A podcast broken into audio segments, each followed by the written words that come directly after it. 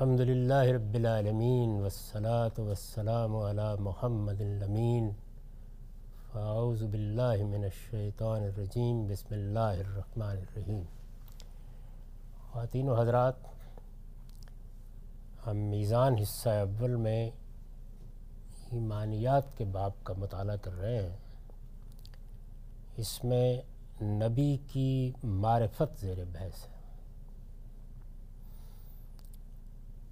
اس کے ابتدائی مباحث ہم بہت حد تک دیکھ چکے۔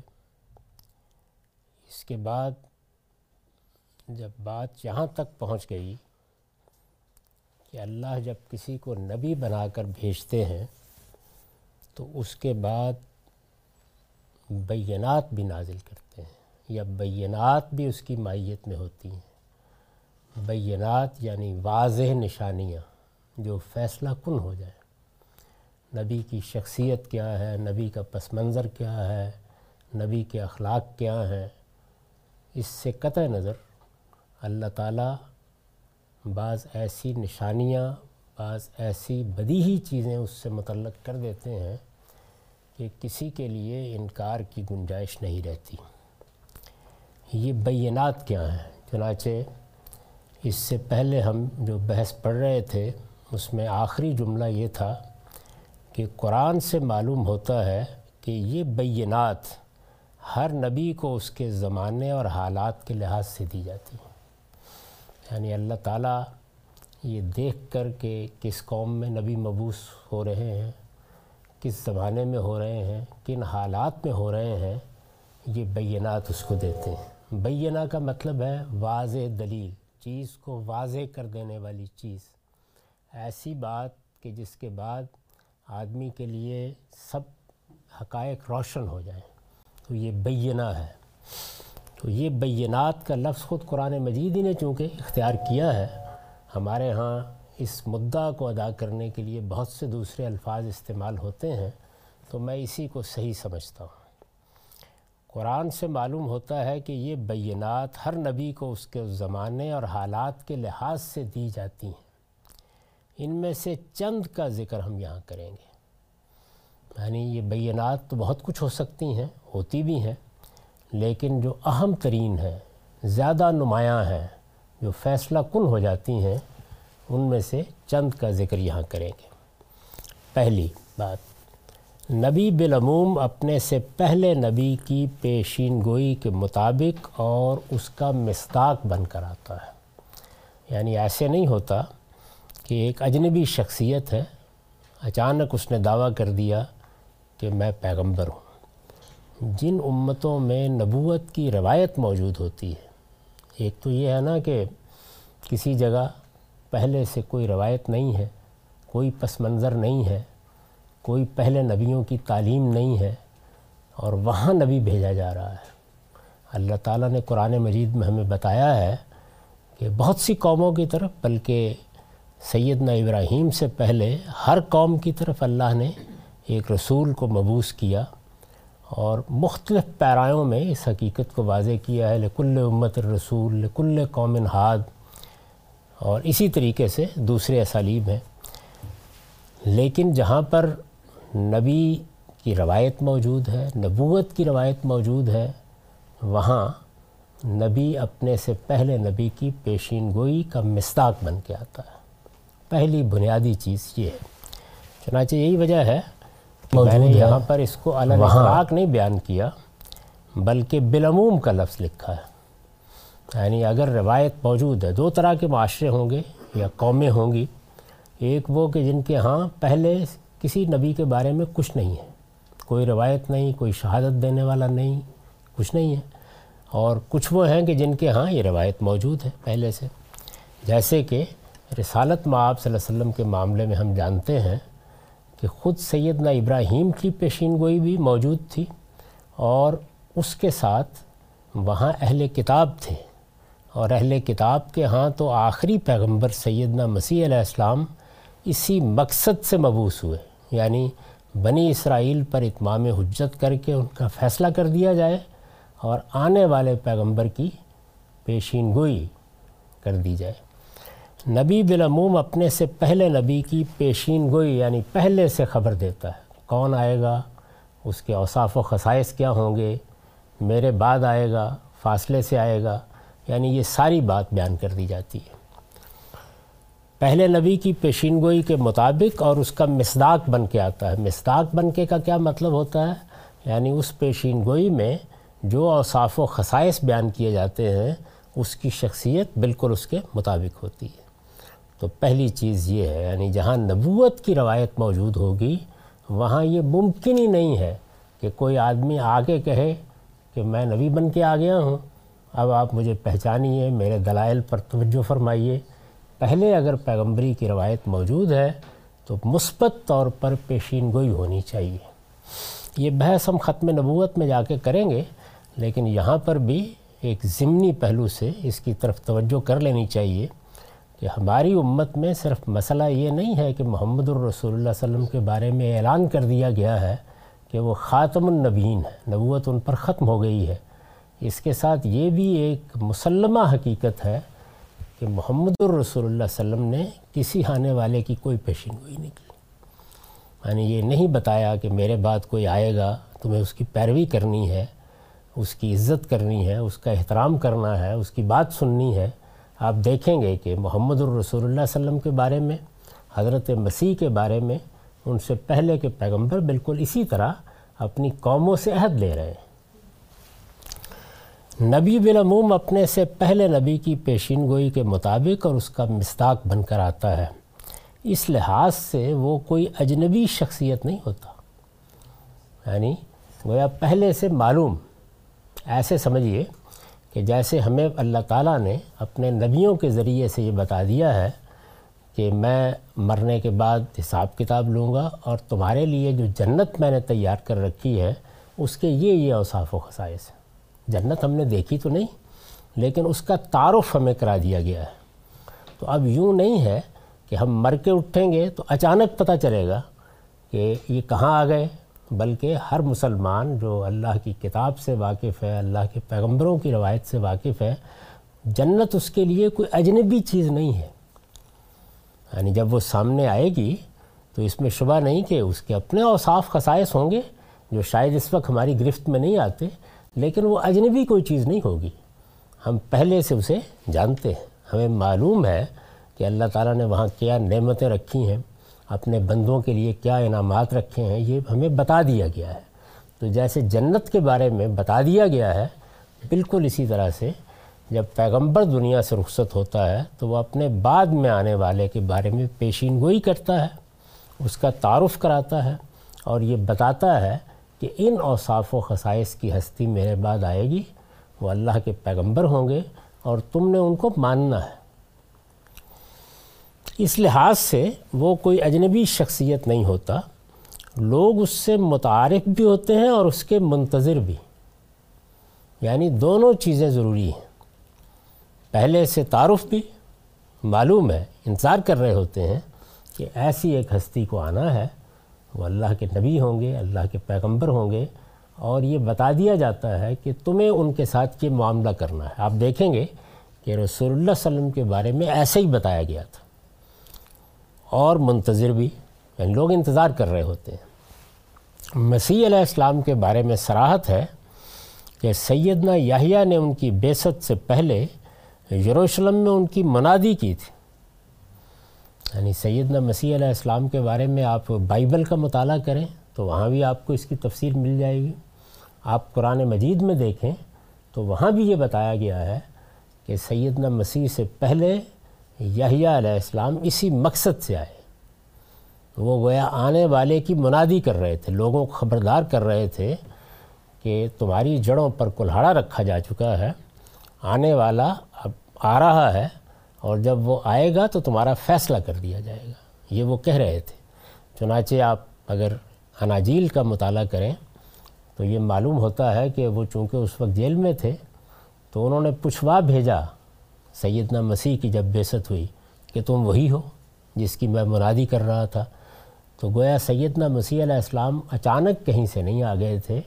ان سے پہلے آنے والا جو اس زمانے میں بھی موجود تھا، وہ ان کی آمد سے قبل ان کی منادی کر رہا تھا۔ گلیوں بازاروں میں لوگوں کو بتا رہا تھا کہ تیار ہو جاؤ، وہ آنے والے ہیں۔ معاف کیجیے۔ رسول اللہ صلی اللہ علیہ وسلم کی بشارت تورات و انجیل دونوں میں بیان ہوئی۔ یعنی یہ قرآن مجید جگہ جگہ ذکر کیا ہے۔ میں نے یہاں حوالے دے دیے ہیں کہ قرآن میں یہ باتیں کہاں کہاں بیان ہوئی ہیں۔ رسول اللہ صلی اللہ علیہ وسلم کی بشارت تورات و انجیل دونوں میں بیان ہوئی ہے، بلکہ سیدنا مسیح کی بیست کے مقاصد میں سے یعنی ان کو بھیجنے کے جو مقاصد بیان ہوئے ہیں قرآن نے کیوں آئے سیدنا مسیح؟ بیست کے مقاصد میں سے ایک بڑا مقصد یہ بیان کیا گیا ہے کہ وہ نبی امی کی بشارت کے لیے آئے تھے۔ یعنی یہ بتایا گیا ہے، مبشرم برسولی یاتی ممبادی اسم احمد۔ اس وضاحت کے ساتھ کہ وہ آئے اور وہ جس طرح سے تورات کی تصدیق کر رہے تھے بنی اسرائیل پر حجت تمام کر رہے تھے، اسی طرح یہ بشارت بھی دے رہے تھے کہ میرے بعد وہ رسول آئے گا جس کا نام احمد ہوگا۔ مبشرم برسول یاتی ممباد اسم ہو احمد۔ یہاں یہ بھی توجہ دلا دوں کہ احمد رسالت آپ صلی اللہ علیہ وسلم کا جو معروف نام ہے وہ محمد ہے۔ تو یہ پیشین گوئی میں احمد نام آیا ہے۔ تو یہ اس لیے ہے کہ لوگ اس بات سے واقف نہیں کہ آپ کا نام اصل میں احمد ہی ہے۔ محمد آپ کا لقب ہے اور ابو القاسم آپ کی کنیت ہے۔ یعنی جو ماں نے نام رکھا ہے، وہ احمد ہی رکھا ہے۔ یہ دادا نے لقب دیا ہے محمد۔ تو آپ کا پورا نام ہے ابو القاسم محمد احمد۔ پورا نام یہ ہے۔ تو اس لیے پیشین گوئی میں احمد ہی ہونا چاہیے تھا۔ یعنی وہاں لقب کا یا کنیت کا ذکر نہیں ہے۔ بلکہ ماں کے رکھے ہوئے نام کا ذکر ہے تاکہ کوئی اشتباہ پیدا نہ ہو جائے۔ بلکہ سیدنا مسیح کی بیست کے مقاصد میں سے ایک بڑا مقصد ہی یہ بیان کیا گیا ہے کہ وہ نبی امی کی بشارت کے لیے آئے تھے۔ قرآن نے اپنی صداقت کے لیے اسے ایک برہان کاتے کی حیثیت سے پیش کیا۔ برہان کاتے یعنی ہر حجت کو ختم کر دینے والی دلیل۔ آخری دلیل کے طور پر اس کو بعض جگہوں پر پیش کیا ہے۔ یعنی قرآن مجید جب اپنی صداقت کے دلائل بیان کرتا ہے کہ وہ اللہ کی کتاب ہے، اللہ کی طرف سے آیا ہے، تو اس میں ایک واضح دلیل کے طور پر جو چیز پیش کی گئی ہے، وہ کیا ہے؟ قرآن نے اپنی صداقت کے لیے اسے ایک برہان کاتے کی حیثیت سے پیش کیا ہے کہ بنی اسرائیل کے علماء اس کو اس طرح پہچانتے ہیں یعنی قرآن کو جس طرح ایک محجور باپ اپنے معود و منتظر بیٹے کو پہچانتا ہے۔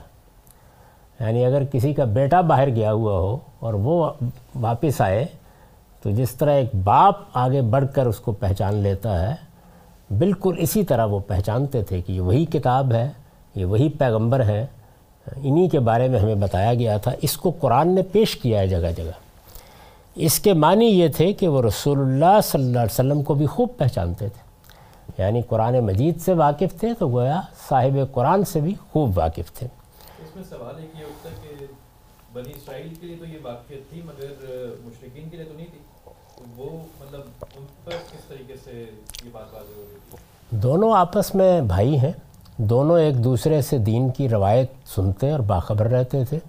مشرقین کی تاریخ پڑھنے سے معلوم ہوتا ہے کہ وہ بڑی عزت دیتے تھے یہود کو اور سمجھتے تھے کہ ان کے ہاں نبوت کی روایت پائی جاتی ہے۔ تو قرآن مجید نے انہی کو پیش کیا۔ یعنی تورات سے انجیل سے کتابوں سے واقف تھے لوگ۔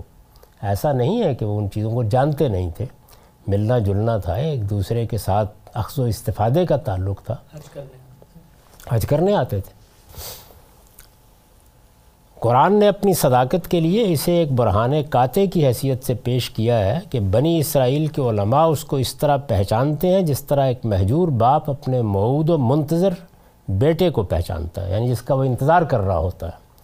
اس کے بانی یہ تھے کہ وہ رسول اللہ صلی اللہ علیہ وسلم کو بھی خوب پہچانتے تھے۔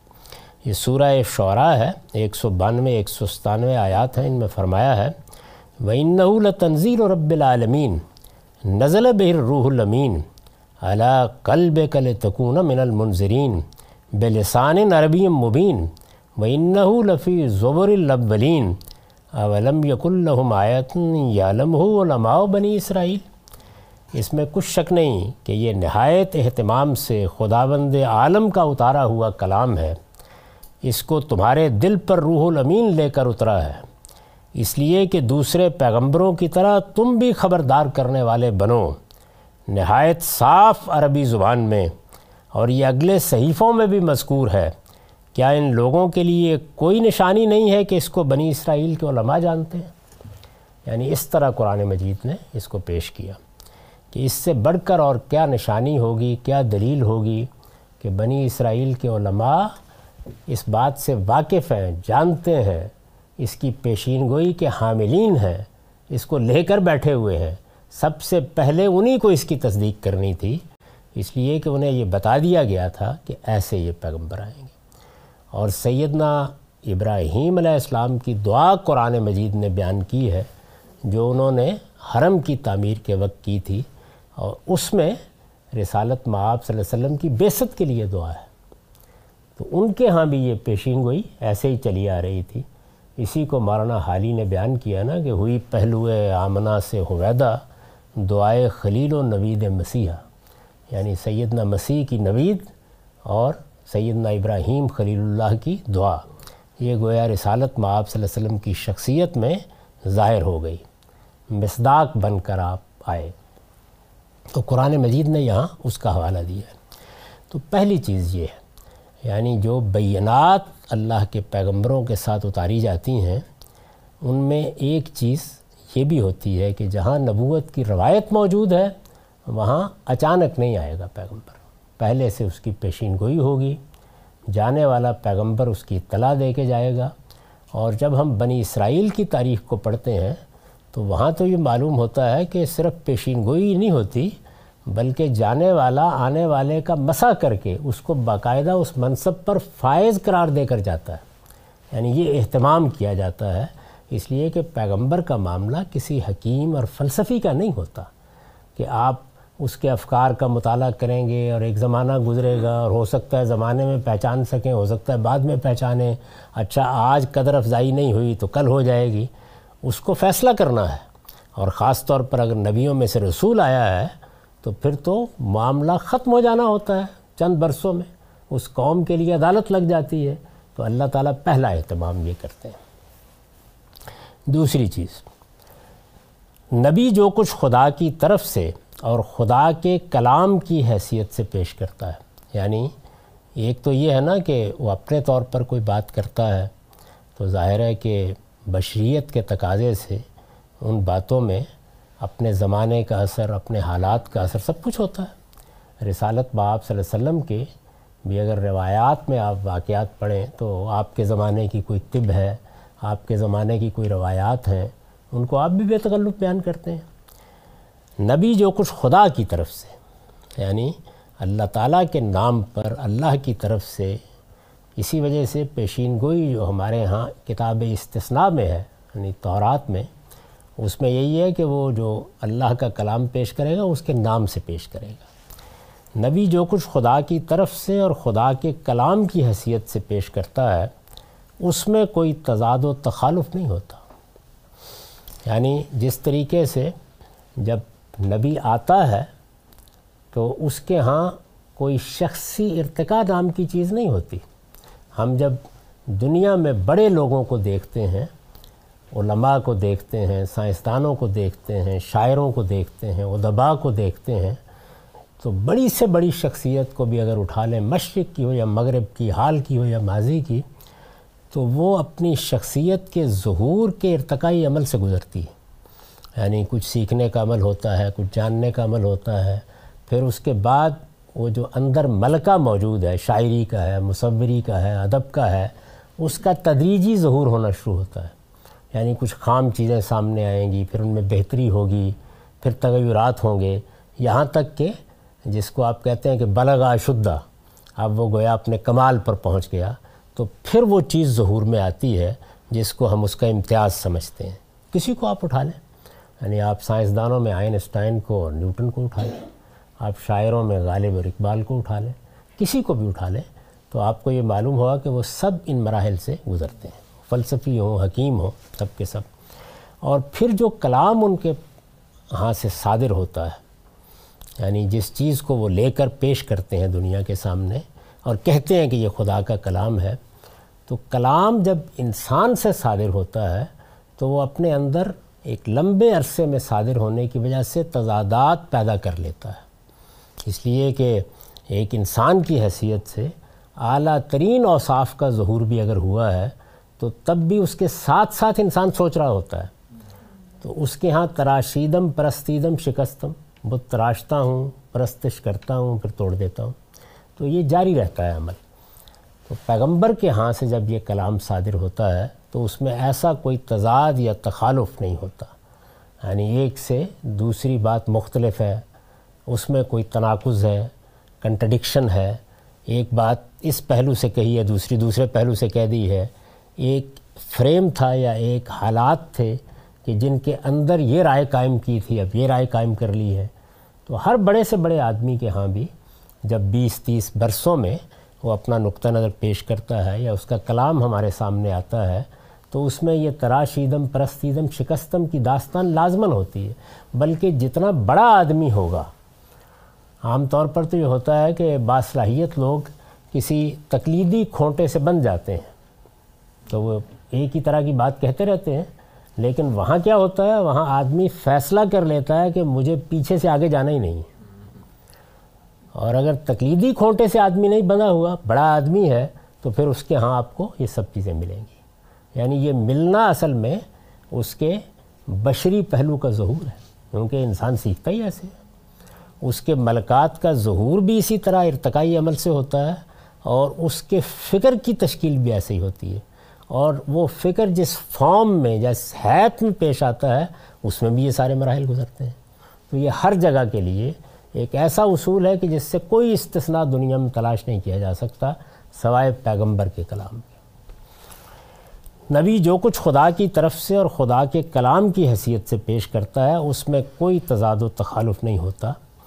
دنیا میں آخری درجے کا کوئی ابکری بھی ابکری جی، جیریس دنیا میں آخری درجے کا کوئی ابکری بھی خواہ و سکرات و فلاطوں ہو یا کانٹ اور آئنسٹائن، غالب و اقبال ہو یا راضی و زبخشی۔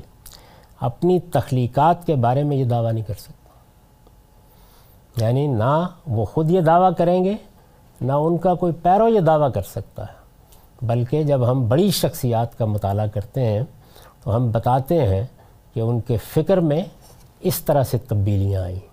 انہوں نے یہاں سے بات شروع کی، وہ یہ پس منظر لے کے آئے تھے، کسی کا مثال کے طور پر مسلمانوں کے یہاں تصوف کا پس منظر ہوگا، کسی کا فلسفے کا پس منظر ہوگا، کس کسی کا قدیم مذہبی عقائد کا پس منظر ہوگا۔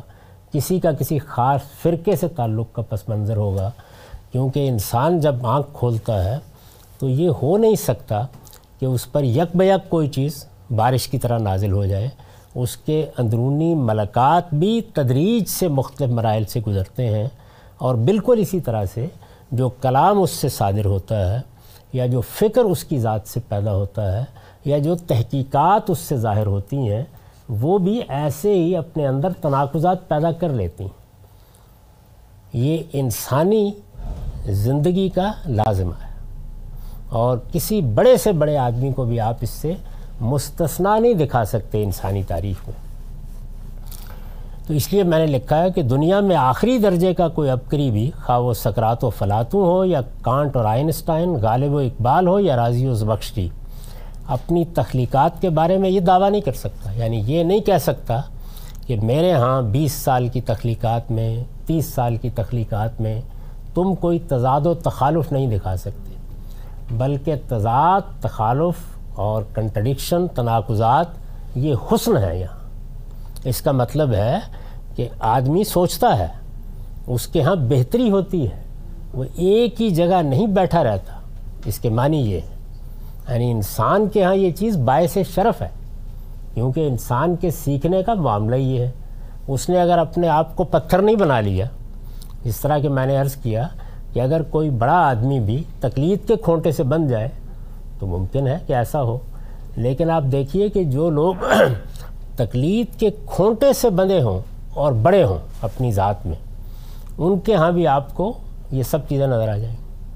میں مثال دوں گا کہ دیوبندی علماء میں آپ علامہ انور شاہ کاشمیری کی چیزیں پڑھی تو آپ پر یہ بات بالکل واضح ہو جائے گی کہ ایک ابتری شخصیت ہے، ایک غیر معمولی شخصیت ہے، اور اگرچہ اس حصار کو توڑنے کے لیے تیار نہیں ہے یعنی وہ جو تکلیف کا ایک طریقہ ہے، اسی میں کھڑے ہیں، لیکن بہرحال اشتہادی بصیرت جگہ جگہ معلوم ہوتا ہے کہ چھلک رہی ہے۔ یہ کہ بڑے لوگوں کے ہاں اس کو آپ روک نہیں سکتے۔ اور اس کا نتیجہ کیا نکلتا ہے؟ اس کا نتیجہ یہ نکلتا ہے، وہی جس کو میں نے اس مصرے کی صورت میں بیان کیا ہے کہ تراشیدم، پرستیدم، شکستم، یہ ہوتا ہے ہر انسان کا۔ لیکن قرآن نے یہ بات اپنے بارے میں کہی ہے اور پورے زور کے ساتھ کہی ہے کہ اس میں فکر و خیال کا کوئی ادنا تناقض بھی تلاش نہیں کیا جا سکتا۔ یعنی انسانی کلام پوری تاریخ سے اٹھائیے، اس کو ایک طرف رکھ دیجیے۔ قرآن اپنے بارے میں یہ کہتا ہے کہ اب مجھے بھی دیکھ لو تیئیس سال کا عرصہ ہے، مختلف طریقوں سے یہ کلام نازل ہوتا رہا ہے اور جس ہستی پر نازل ہوتا رہا ہے، اس کے بارے میں اسٹیبلش ہسٹری اخبار احاد کی میں بات نہیں کر رہا۔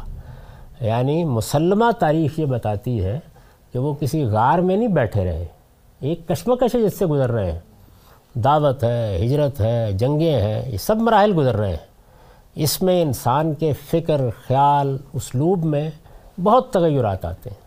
اور اسی کے نتیجے میں فکری تنازعات بھی پیدا ہوتے ہیں، تناقضات بھی پیدا ہوتے ہیں کنٹرڈکشن وجود میں آ جاتی ہیں۔ لیکن قرآن نے یہ بات اپنے بارے میں کہی ہے اور پورے زور کے ساتھ کہی ہے کہ اس میں فکر و خیال کا کوئی ادنا تناقض بھی تلاش نہیں کیا جا سکتا۔ کیا دنیا میں کوئی ایسا انسان بھی ہو سکتا ہے جو سال ہا سال تک مختلف حالات میں اور مختلف موقعوں پر اس طرح کے متنوع موضوعات یعنی یہ بھی نہیں ہے کہ کوئی ایک ہی راگ ہے جو الاپا جا رہا ہے، قرآن مجید میں بہت گوناگوں موضوعات پر گفتگو کی گئی ہے یعنی دنیا کے، کائنات کے، انسان کے بے شمار حقائق ہیں جن سے متعلق گفتگو ہوئی ہے۔ کیا دنیا میں کوئی ایسا انسان بھی ہو سکتا ہے جو سال ہا سال تک مختلف حالات میں اور مختلف موقعوں پر اس طرح کے متنوع موضوعات پر تقریریں کرتا رہے اور شروع سے آخر تک اس کی یہ تمام تقریریں جب مرتب کی جائیں تو ایک ایسے ہم رنگ اور متوافق مجموعہ کلام کی صورت اختیار کر لیں جس میں نہ خیالات کا کوئی تصادم ہو نہ متکلم کے دل و دماغ میں پیدا ہونے والی کیفیات کی کوئی جھلک دکھائی دے اور نہ رائے اور نقطہ نظر کی تبدیلی کے کوئی آثار کہیں دیکھے جا سکتے ہوں۔ یہ تنہا قرآن ہی کی خصوصیت ہے۔ یعنی انسان کو جب بھی آپ دیکھیں گے، میں نے بڑے لوگوں کا ذکر کیا ہے، کیونکہ دنیا میں ایسا تو نہیں ہے نا کہ قرآن ہی ایک کلام ہے اور محمد الرسول اللہ ایک بڑے آدمی ہیں۔ یعنی انسانی نقطہ نظر سے دیکھیں، پیغمبری سے قطع نظر کر کے تو ایک کہکشاں ہے انسانوں کی، جس میں بڑے بڑے فلسفی ہیں، بڑے بڑے حکماں ہیں، سب کی زندگی کا مطالعہ کریں اور سب کے کلام کا بھی مطالعہ کریں۔ تو آپ یہ دیکھیں گے کہ جب وہ مختلف ادوار سے گزر کر اپنا نقطہ نظر پیش کرتے ہیں تو اس میں یہ سارے آثار آپ کو نظر آ جاتے ہیں، جن کا یہاں ذکر کیا گیا ہے۔ یہ تنہا قرآن ہی کی خصوصیت ہے۔ چنانچہ سورہ نساء کی آیت بیاسی میں قرآن نے خود یہ بات پیش کی ہے۔ افلا یہ تدبرون القرآن ولو کان منند غیر اللہ وجدوفی اختلاف کثیرہ پھر کیا یہ لوگ قرآن پر غور نہیں کرتے؟ اگر یہ اللہ کے سوا کسی اور کی طرف سے ہوتا تو اس میں وہ بہت کچھ اختلافات پاتے۔ یعنی پھر یہی نتیجہ نکلتا۔ پھر جو بڑے انسانوں کے کلام میں خصوصیت ہوا کرتی ہے، اس میں بھی ہوتی۔ لیکن اس کا معاملہ کیا ہے؟ استاد امام لکھتے ہیں، قرآن کی ہر بات اپنے اصول اور فرو میں اتنی مستحکم اور مربوط ہے کہ ریاضی اور اکلیدس کے فارمولے بھی اتنے مستحکم و مربوط نہیں ہو سکتے۔ یعنی جیسے ایک ریاضی دان آپ کو ایک ایک چیز کو دو اور دو چار میں ڈھال کر دکھا دیتا ہے۔ قرآن کا پورا نظام فکر بھی ایسے ہی ہے۔ قرآن کی ہر بات اپنے اصول اور فرو میں اتنی مستحکم اور مربوط ہے کہ ریاضی اور اکلیدس کے فارمولے بھی اتنے مستحکم و مربوط نہیں ہو سکتے۔ وہ جن عقائد کی تعلیم دیتا ہے، وہ ایک دوسرے سے اس طرح وابستہ و پیوستہ ہیں یعنی جڑے ہوئے ہیں کہ اگر ان میں سے کسی ایک کو بھی الگ کر دیجیے تو پورا سلسلہ ہی درم برم ہو جائے۔ وہ جن عبادات و طاعت کا حکم دیتا ہے یعنی جن چیزوں کو کرنے کے لیے کہتا ہے، بندگی کے جو تقاضے بیان کرتا ہے، وہ جن عبادات و طاعت کا حکم دیتا ہے، وہ عقائد سے یعنی جو اس نے بنیادیں فراہم کی ہیں، ایمانیات کی، وہ عقائد سے اس طرح پیدا ہوتی ہیں جس طرح تنے سے شاخیں پھوٹتی ہیں۔ وہ جن اعمال و اخلاق کی تلقین کرتا ہے، وہ اپنے اصول سے یعنی جہاں سے وہ پھوٹ رہے ہوتے ہیں، وہ اپنے اصول سے اس طرح ظہور میں آتے ہیں، جس طرح ایک شے سے اس کے قدرتی اور فطری لوازم ظہور میں آتے ہیں۔ یعنی اگر آپ فرو کو دیکھیں یا پھل کو دیکھیں، تو درخت کو پہچان لیتے ہیں۔ اگر آپ درخت کو دیکھیں، جڑ سے دیکھیں، تو آپ پھل کی پیشن گوئی کر سکتے ہیں کہ یہ اس کے اوپر لگے گا۔ ایسا ربط ہے ہر چیز میں۔ اس کی مجموعی تعلیم سے زندگی کا جو نظام بنتا ہے، وہ ایک بنیان مرسوس کی شکل میں نمایاں ہوتا ہے۔ یعنی جیسے سیسا پلائی ہوئی دیوار ہوتی ہے یا کوئی عمارت ہوتی ہے جس میں ایک ایک اینٹ قاعدے سے رکھی گئی ہے، اس شکل میں نمایاں ہوتا ہے۔ جس کی ہر اینٹ دوسری اینٹ سے اس طرح جڑی ہوئی ہے کہ ان میں سے کسی کو بھی الگ کرنا بغیر اس کے ممکن نہیں ہے کہ پوری عمارت میں خلا پیدا ہو جائے۔ تو قرآن مجید اپنے ربط میں، اپنے نظام میں، اپنی دعوت میں، اپنے فکر میں، اپنے اسلوب میں ایسی کتاب ہے۔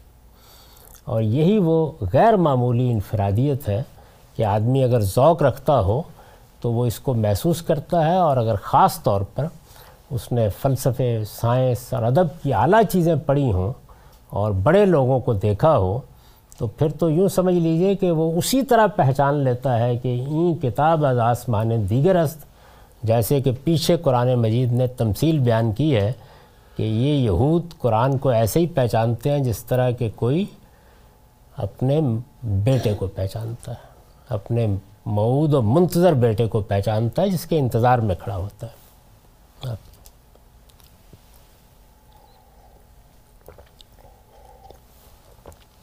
تو یہ دوسری بات تھی۔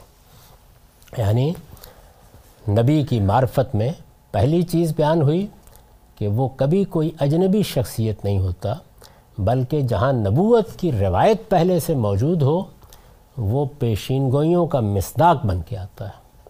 ایسے نہیں ہوتا کہ وہ اچانک آ جائے اور پہلے نبی نے اس کے بارے میں نہ کچھ کہا ہو، نہ اس سے متعلق کوئی تلقین کی ہو نہ اس کی اتباع کے لیے لوگوں سے عہد لیا ہو، یہ سب کچھ پہلے موجود ہوتا ہے تو پھر وہ ایک متعارف شخصیت کی حیثیت سے آتا ہے۔ پہلی بات یہ تھی، یہ بینات ہیں جو قرآن نے نبی کی معرفت کے لیے بیان کی۔ دوسری چیز یہ تھی کہ جو کچھ نبی خدا کی طرف سے اور خدا کے کلام کی حیثیت سے پیش کرتا ہے، وہ بشری خصوصیات سے ماورہ ایک چیز ہوتی ہے۔ یعنی بشری خصوصیات جو بڑے لوگوں کے ہاں ہم دیکھتے ہیں کہ ان کے ملکات کا ظہور کیسے ہوتا ہے، ایک لمبا عرصہ لگتا ہے جس میں ایک شخص کی تعمیر ہوتی ہے، ایک شخصیت کی تعمیر ہوتی ہے۔ تو رسالت میں آپ صلی اللہ علیہ وسلم نے قرآن مجید کے الفاظ میں اس کو پیش کیا ہے کہ مجھے دیکھ لو، میں تمہارے درمیان چالیس سال گزار چکا ہوں، فقط لبس تو فیکم عمرہ۔ اس سارے عرصے میں کبھی میری زبان سے، میرے ہاں سے اس طرح کی کوئی چیز، اس سے ملتی جلتی کوئی چیز، اس کے لیے کوئی جد و جہد، اس کا صدور دیکھا ہے کبھی؟ ایک عمر گزاری ہے میں نے تمہارے اندر۔ اور یہ دوسری بات جو قرآن مجید نے پیش کی۔ تیسری چیز، نبی کو اللہ تعالیٰ معجزات و خوارے قطع فرماتے ہیں۔ یعنی ظاہر ہے کہ اس دنیا میں جو حجاب پڑا ہوا ہے وہ کیا ہے؟ وہ حجاب یہ ہے کہ اللہ تعالیٰ کے قوانین کے تحت اس کی آیات کا ظہور ہو رہا ہے۔ یعنی سورج بھی کوئی معمولی نشانی ہے۔ یعنی تھوڑی دیر کے لیے فرض کریں کہ اس دنیا میں اندھیرا ہو اور ہم ٹامک ٹوئیاں مار رہے ہوں اور اچانک سورج نمودار ہو جائے۔ کتنا بڑا معجزہ ہوگا۔ یعنی کتنی بڑی خبر ہوگی۔ لیکن اللہ تعالیٰ کی یہ عظیم آیات یعنی یہ کائنات کوئی معمولی چیز نہیں ہے۔ یعنی اب تو ہماری حالت یہ ہو گئی ہے پہلے تو چلیے، اطمینان سے بیٹھ کے کہہ لیتے تھے کہ ہماری زمین مرکز ہے اور بس یہ کوئی سات آٹھ سیارے ہیں، ان کے ساتھ معاملہ کر لیں گے۔ لیکن جیسے جیسے ہمارا علم بڑا ہے، معلوم ہوا ہے کہ کائنات تو ہمارے پیمانوں کی گرفت میں آنے کی چیز ہی نہیں ہے۔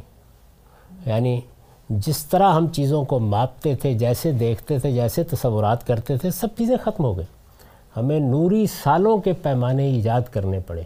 اور وہ بھی اب گرفت میں لینے سے قاصر محسوس ہوتے ہیں۔ اس لیے کہ یزید و فلخل کے معاشہ کائنات اپنی وسعتوں کے ساتھ بڑھتی چلی جا رہی۔ اتنی بڑی ہے کہ بڑی بھی شاید کوئی لفظ نہیں ہے اس کو تعبیر کر۔ اتنی عظیم ہے کہ عظیم کا لفظ بھی جو تاثر پیدا کرتا ہے، وہ کائنات کے ساتھ موافقت یا مطابقت نہیں رکھتا۔ اور اتنی گوں ہے، اتنی بو کلموں ہے، اس میں آیات الہی کا ایسے ظہور ہو رہا ہے۔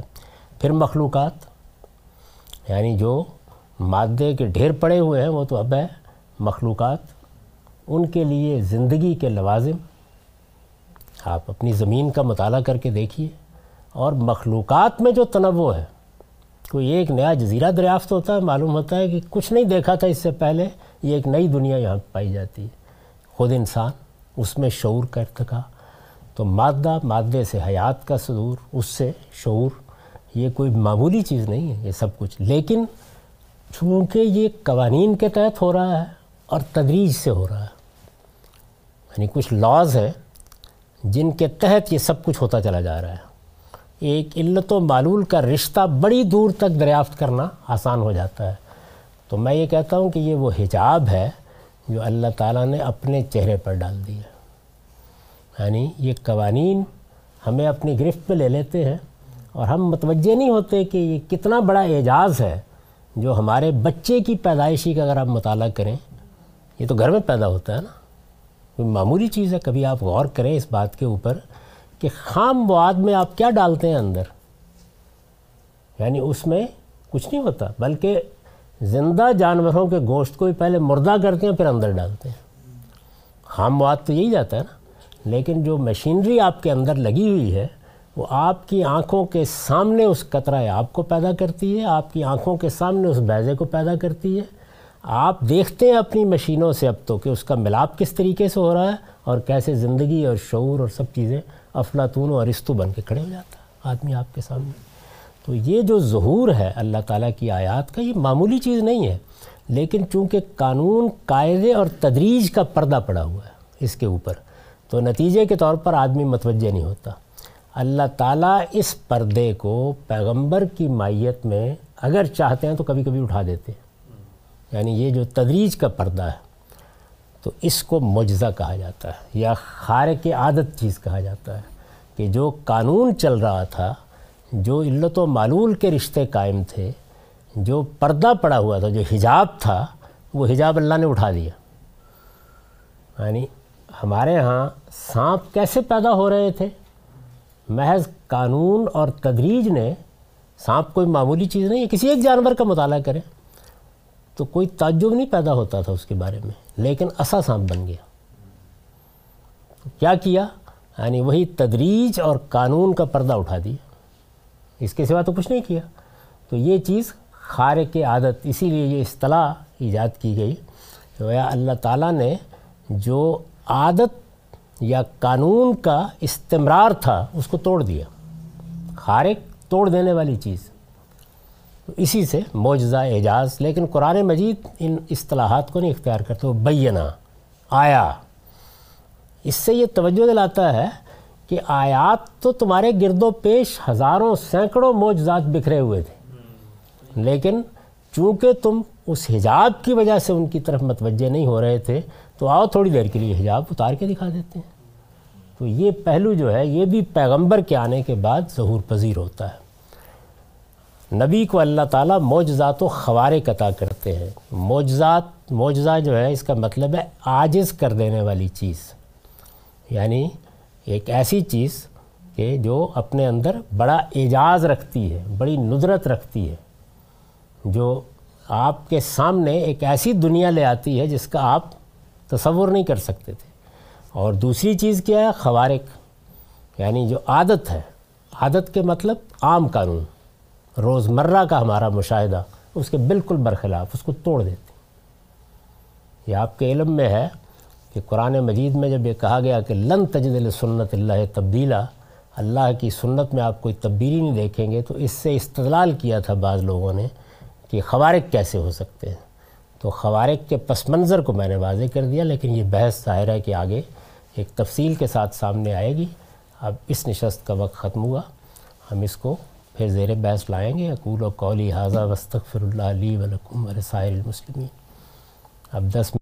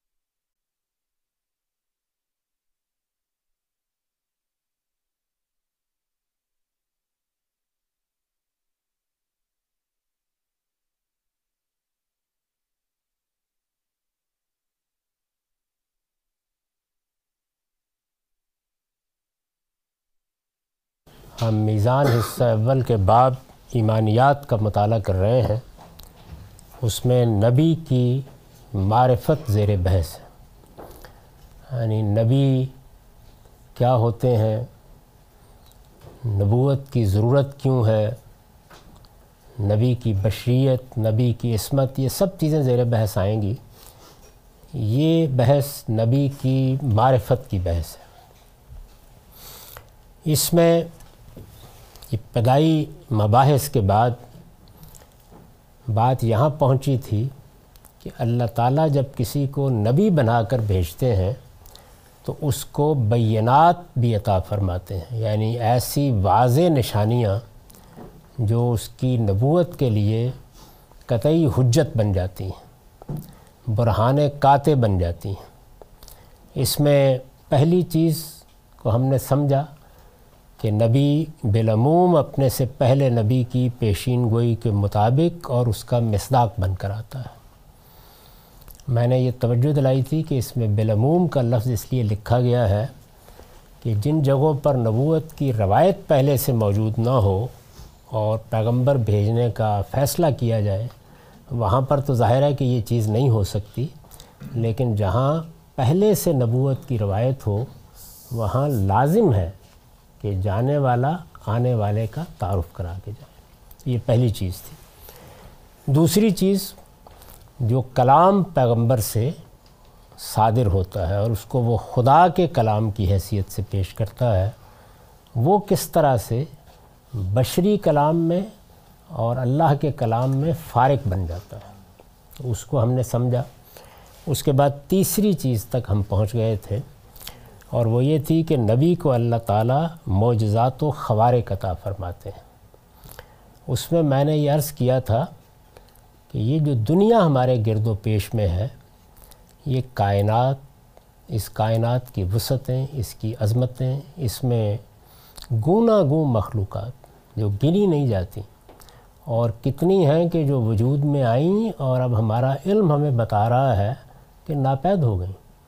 اور کتنی ہیں کہ جو نئی وجود میں آ رہی ہیں، ان سب کو بھی اگر آپ دیکھیں تو یہ آیات الہی کا غیر معمولی ظہور ہے۔ اللہ کی نشانیاں ہیں۔ جس کو ایک شاعر نے بیان کیا نا کہ ہر ورق دفتریست معرفت کردگار۔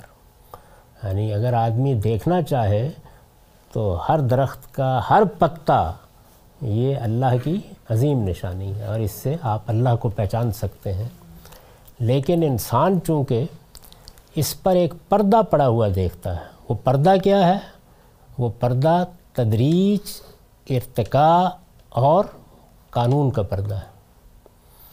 یعنی یہ قوانین چونکہ اس سارے عمل کو ہمارے سامنے ظاہر کرتے ہیں، تو ہم یہ خیال کرتے ہیں کہ ان کے پیچھے کوئی ہاتھ نہیں ہے شاید۔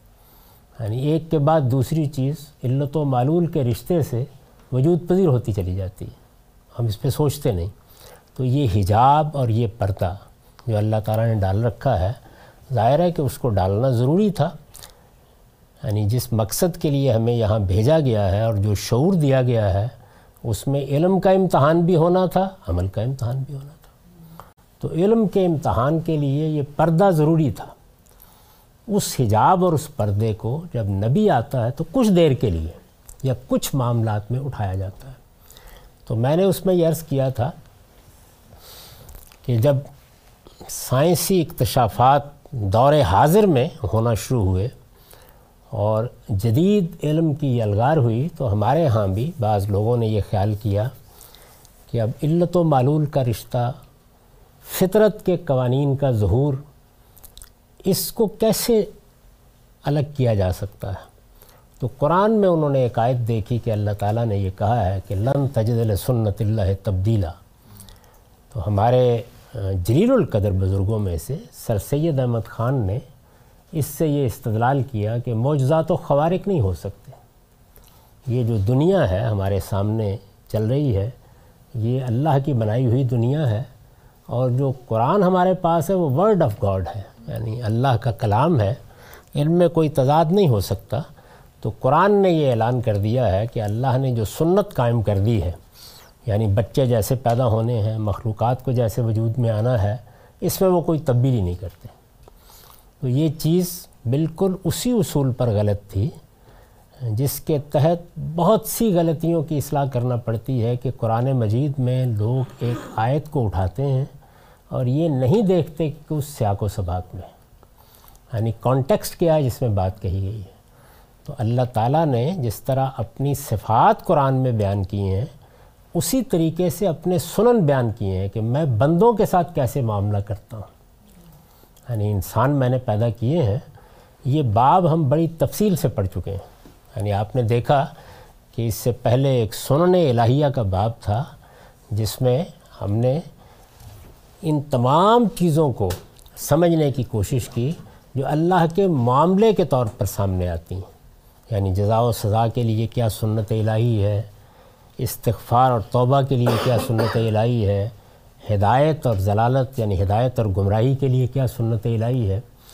تو یہ سنت ہے جس کے بارے میں اللہ نے کہا ہے کہ یہ کبھی تبدیل نہیں ہوتی۔ اس کا قوانین فطرت سے کوئی تعلق نہیں ہے۔ مثلا اللہ کی یہ سنت ہے کہ جب وہ کسی قوم میں پیغمبر یا رسول بھیج دیتا ہے تو لازماً اس قوم کا فیصلہ کر دیتا ہے۔ تو آپ اس آیت کو یا اس مفہوم کی آیات کو دو چار جگہوں پر ہیں نکال کے دیکھیں، وہ سب ان سنتوں کو بیان کرتی ہیں۔ اللہ تعالیٰ نے جو قوانین فطرت کے بنا رکھے ہوئے ہیں، انہیں وہ جب چاہے توڑ دے، جب چاہے حجاب اٹھا دے، جب چاہے ان میں تبدیلی کر دے۔ تو اس کی قدرت جب چاہے ظہور پذیر ہو جائے، اس سے متعلق کوئی ایسی بات نہیں کہیے تو یہ محض ایک آیت کو یا کچھ آیات کو سیاق و سباق میں نہ رکھ کر دیکھنے کا نتیجہ ہے۔ نبی کو اللہ تعالیٰ معجزات و خوارق عطا فرماتے ہیں۔ یہ میں نے اس لیے اشارہ کر دیا کہ یہ بحث چونکہ ہمارے ہاں کم و بیش پچاس، ساٹھ سال تک رہی اور بہت لوگوں نے اس پر لکھا اور پھر اس کے بعد ایک مسلک پیدا ہو گیا کہ معجزات و خوارق کو اسی دنیا کے نظام میں رکھ کر دیکھا جائے۔ بلکہ اگر آپ سیرت النبی میں شبلی کی بحث بھی پڑھیں تو آپ کو اس کے آثار اس میں نظر آ جاتے ہیں۔ تو یہ ضروری ہے کہ اس پر توجہ دلا دی جائے کہ ایسا نہیں ہے۔ قرآن مجید میں ایسی کوئی بات نہیں۔ نبی کو اللہ تعالیٰ معجزات و خوارق عطا فرماتے ہیں۔ یعنی جس طرح نبی کو بھیجنے کے بعد اس کی پیشین گوئی اس کے پس منظر میں ہوتی ہے۔ اس کا کلام بالکل ایک معجزہ بن کے آتا ہے۔ بالکل اسی طرح اس کے ساتھ کچھ ایسی چیزیں بھی آ جاتی ہیں کہ جو اس قانون کو، جس کے تحت کائنات چل رہی ہے، توڑ دیتی۔ تو خوارق کا مطلب کیا ہے؟ یعنی جو قانون چل رہا ہے، اس کو توڑ دینے والی چیز ہے۔ اعجاز جن میں ہوتا ہے۔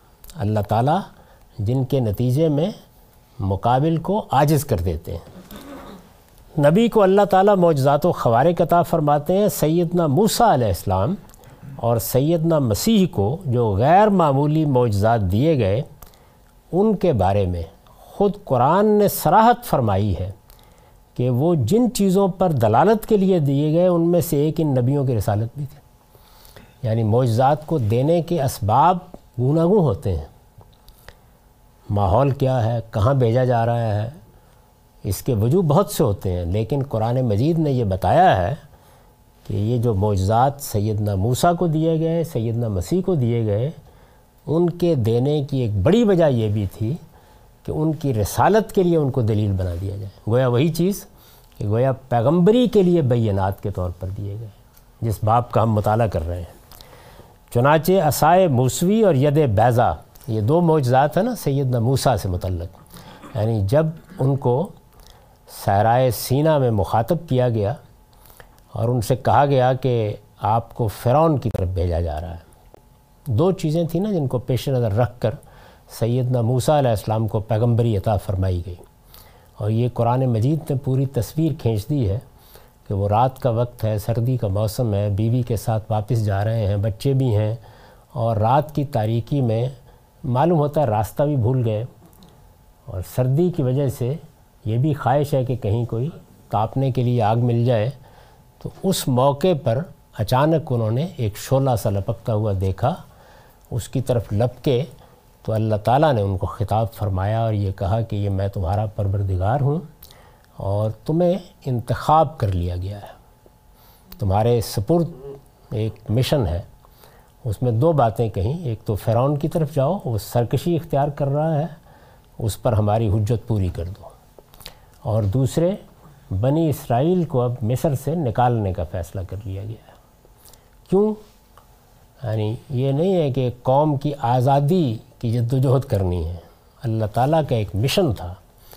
بنی اسرائیل یا سیدنا ابراہیم کی اولاد کو اللہ تعالیٰ نے نبوت کے منصب پر بیسیت قوم فائز کیا ہے۔ یہ دنیا کی قوموں میں سے غیر معمولی انتخاب ہے۔ پوری کی پوری امت بنی اسرائیل اور بنی اسماعیل۔ ان کا انتخاب کر لیا گیا کہ انہیں دنیا کے درمیان میں یعنی جو اس وقت کی معلوم دنیا ہے، اس کے درمیان میں آباد کیا جائے گا۔ وہاں وہ توحید کے مراکز بنائیں گے۔ اور اس طرح سے جو انفرادی نبوت ہے، اس کی بجائے ایک پوری قوم شہادت حق کے منصب پر فائز کر دی جائے گی۔ یہ وہ انتخاب ہے جس کو قرآن بیان کرتا ہے کہ وَلَقَدْ اِخْتَرْنَهُمْ عَلَىٰ عِلْمٍ عَلَى ہم نے دنیا کی تمام قوموں پر ترجیح دے کے تمہیں اس منصب پر فائز کیا ہے۔ یا مثلا آپ قرآن کی پداہی میں دیکھیں تو فضل تو کم اللہ میں نے تمہیں دنیا بھر پر فضیلت دی ہے۔ وہ فضیلت کیا ہے؟ اپنے مشن کے لیے انتخاب کیا ہے۔ تو بنی اسرائیل کو سیدنا موسیٰ علیہ السلام اس مقصد کے لیے مصر سے نکال رہے تھے۔ یعنی کوئی کسی قومی جد و جہد کے لیے نہیں، آزادی کی کوئی جد و جہد نہیں تھی، بلکہ ایک قوم کو ایک اللہ تعالیٰ ذمہ داری سونپنے والے ہیں اور اس قوم کو وہاں سے نکال کے فلسطین میں آباد کرنا ہے، وہاں اللہ کی توحید کا مرکز بنانا ہے اور دنیا کی سب قوموں پر ان کے ذریعے سے حجت پوری کرنی ہے۔ یہی معاملہ بنی اسماعیل کے ساتھ ہوا ہے۔ چنانچہ قرآن مجید نے ان کا تقرر کیا ہے تو کہہ دیا ہے کہ کزال کا جال ناکم امتم وسط التکون شہدا الناس و یقون الرسول علیکم شہیدہ کہ رسول نے، محمد الرسول اللہ صلی اللہ علیہ وسلم نے تم پر گواہی دے دی ہے، اب تم دنیا کی سب قوموں، سب لوگوں پر جا کر یہ گواہی دو۔ تو یہ ذمہ داری ہے جس پر انہیں فائز کیا گیا۔ اب ظاہر ہے کہ یہ اتنا بڑا مشن جب ان کے سپرد کیا گیا تو وہ فرعون کی طرف جا رہے ہیں۔ دونوں باتوں میں شدید رد عمل کی توقع ہے۔ اس لیے کہ ایک باجبروت بادشاہ ہے آج کا جمہوری زمانہ نہیں ہے۔ عدالت میں اپیل نہیں ہو سکتی۔ یعنی اگر دیکھنا ہو تو اب سعودی عرب میں جا کے دیکھ لیجیے کیا صورتحال ہے؟ تو یہ تو کچھ بھی نہیں۔ یعنی بادشاہوں کو سات خون معاف ہوتے تھے، اس میں ایک شخص کو، اور جس کے ساتھ ایک اور معاملہ بھی ہو چکا ہے یعنی ان سے ایک قتل ہو چکا ہے۔ غلطی سے، جان بوجھ کے انہوں نے یہ معاملہ نہیں کیا تھا، اور وہاں اندیشہ یہی تھا کہ ان پر جاتے ہی مقدمہ چلایا جائے گا۔ تو یہ صورتحال ہے جس میں انہوں نے یہ درخواست کی کہ پروردگار میرا تو زبان کھولتے ہی معاملہ صاف ہو جائے گا۔ تو میں وہاں جا کے کیا کروں گا؟ تو تب اس موقع کے اوپر انہیں یہ نشانیاں دی گئیں۔ اور آپ اگر دیکھیں تو یہی دو نشانیاں ہیں کہ جنہوں نے فرعون کو اتنا مروب کر دیا کہ وہ کوئی اقدام نہیں کر سکا۔ یعنی اب بات استدلال میں ڈل گئی، اب گفتگو ہونی شروع ہو گئی اس میں۔ چنانچہ عصائے موسوی اور ید ویزا کا ذکر کرنے کے بعد فرمایا ہے فضان کا برحانان مر رب کا الا فرعون و ملئے ہی انہم کانو قومن فاسقین۔ یہ قصص ہے اٹھائیس نمبر سورہ بتیسویں آیت۔ سو تیرے پروردگار کی طرف سے فرعون اور اس کے درباریوں کے پاس جانے کے لیے یہ دو نشانیاں ہیں۔ حقیقت یہ ہے کہ وہ بڑے نافرمان لوگ ہیں۔ یعنی یہ خود قرآن نے بتا دیا کہ یہ برہانان ہیں۔ دو دلیلیں ہیں۔ دو بینات ہیں، ان کے ساتھ ہم آپ کو بھیج رہے ہیں۔ گویا یہ اسلحہ اور فوج ہے جو آپ کو دے دی گئی ہے۔ تو معجزات اس پہلو سے دیے جاتے ہیں۔ ضرورت ہو، اگر ضرورت نہیں ہے تو ٹھیک ہے۔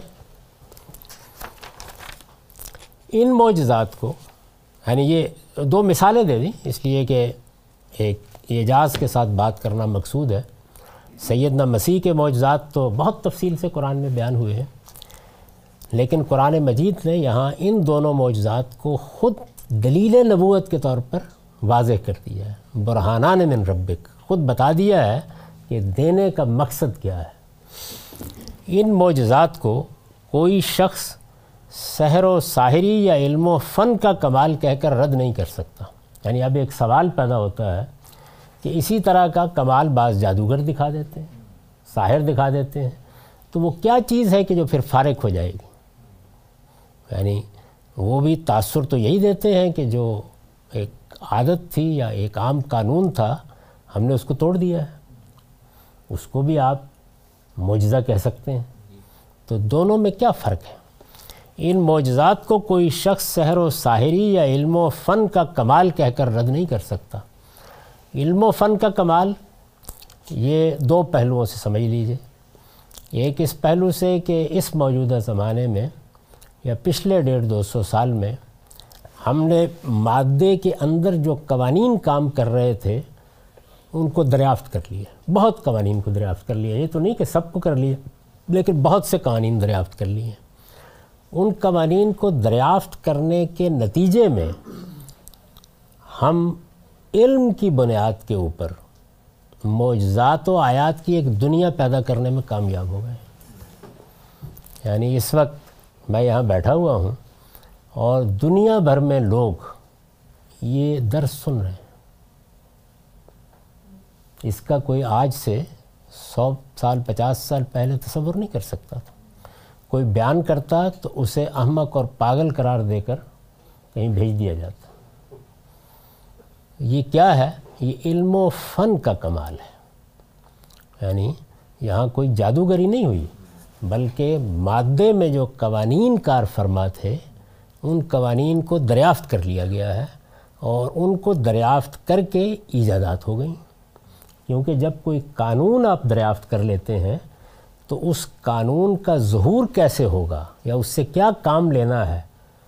وہ ٹیکنالوجی بھی خود بخود وجود میں آ جاتی ہے۔ یعنی پہلے قانون دریافت ہوتا ہے، جو اسی دنیا میں کام کر رہا ہوتا ہے۔ اچھا اس قانون کو پھر آپ کیا کرتے ہیں؟ یعنی اللہ تعالیٰ کے ہاں اس قانون کا ظہور جس شکل میں ہو رہا ہوتا ہے، وہ ظاہر ہے کہ اللہ کا کام ہے۔ لیکن آپ اسی مادے کے اجزاء کو لے کر اس کا کالب تیار کرتے ہیں۔ یعنی میرے اندر بھی، بلکہ تمام مخلوقات میں بھی کچھ قوانین ہیں جو کام کر رہے ہیں۔ جمادات، نباتات، مخلوقات میں اللہ کے کچھ قوانین کام کر رہے ہیں۔ ان قوانین کا ظہور ایک کالب میں ہوتا ہے، ایک پیراہن میں ہوتا ہے۔ ایسے ہی ہے نا؟ تو اب آپ نے جو اللہ کا بنایا ہوا پیراہن ہے، وہ تو ابھی تک ایک قدم میں بھی کامیابی نہیں ہو سکی۔ یعنی نہ ہم مادہ وجود میں لا سکے ہیں کہ لیبارٹری میں بنا کے دکھا دیں، نہ مادے سے حیات پیدا کر سکے ہیں اور نہ حیات میں شعور لا سکے ہیں۔ وہاں تو ایک قدم بھی نہیں اٹھایا جا سکا۔ لیکن جو مادے میں قوانین کام کر رہے ہیں، ان کے لیے ہم ایک مصنوعی قالب تیار کرنے میں کامیاب ہو جاتے ہیں۔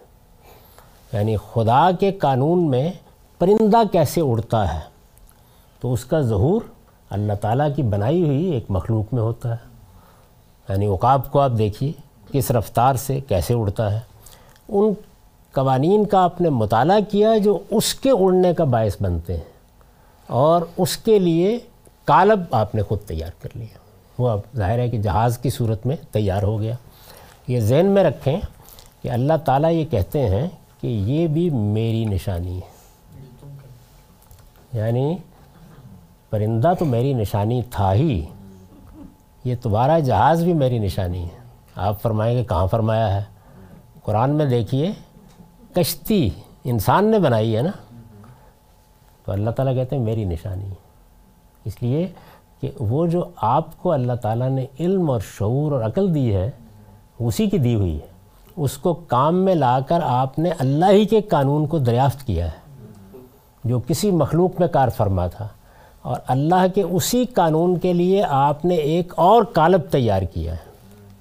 اور وہ کالب جب آپ نے تیار کیا ہے، اللہ کی دی ہوئی عقل سے تو یہ امیٹیشن ہے۔ یعنی اس قانون میں جو اللہ کے بنائے ہوئے کالب ہیں، ان کی محاکات کر دیا آپ نے، ان کو دہرا دیا ہے۔ جب آپ نے ان کو دہرایا تو اللہ تعالیٰ کہتے ہیں کہ یہ پہاڑ اور یہ سمندر ہی میری نشانی نہیں ہے، ان سمندروں میں چلتی ہوئی کشتی بھی میری نشانی ہے۔ اور یہ جو المنشات فی البحر کل عالام یہ جو پہاڑوں کی طرح بڑے بڑے جہاز، بادبانی جہاز کھڑے ہیں، یہ بھی میری نشانی ہے۔ تو یہ انہی کی نشانیوں اور آیات کا ظہور ہے، جس کو ہم دیکھتے ہیں۔ تو یہ میں عرض کر رہا تھا کہ یہ علم و فن کا کمال ہے۔ علم و فن کا ایک دوسرا پہلو ہے یعنی یہ مادے کے قوانین ہیں جو دریافت ہوئے ہیں۔ اسی کا ایک دوسرا پہلو نفس کے قوانین ہے یعنی دنیا میں دو چیزیں ہیں۔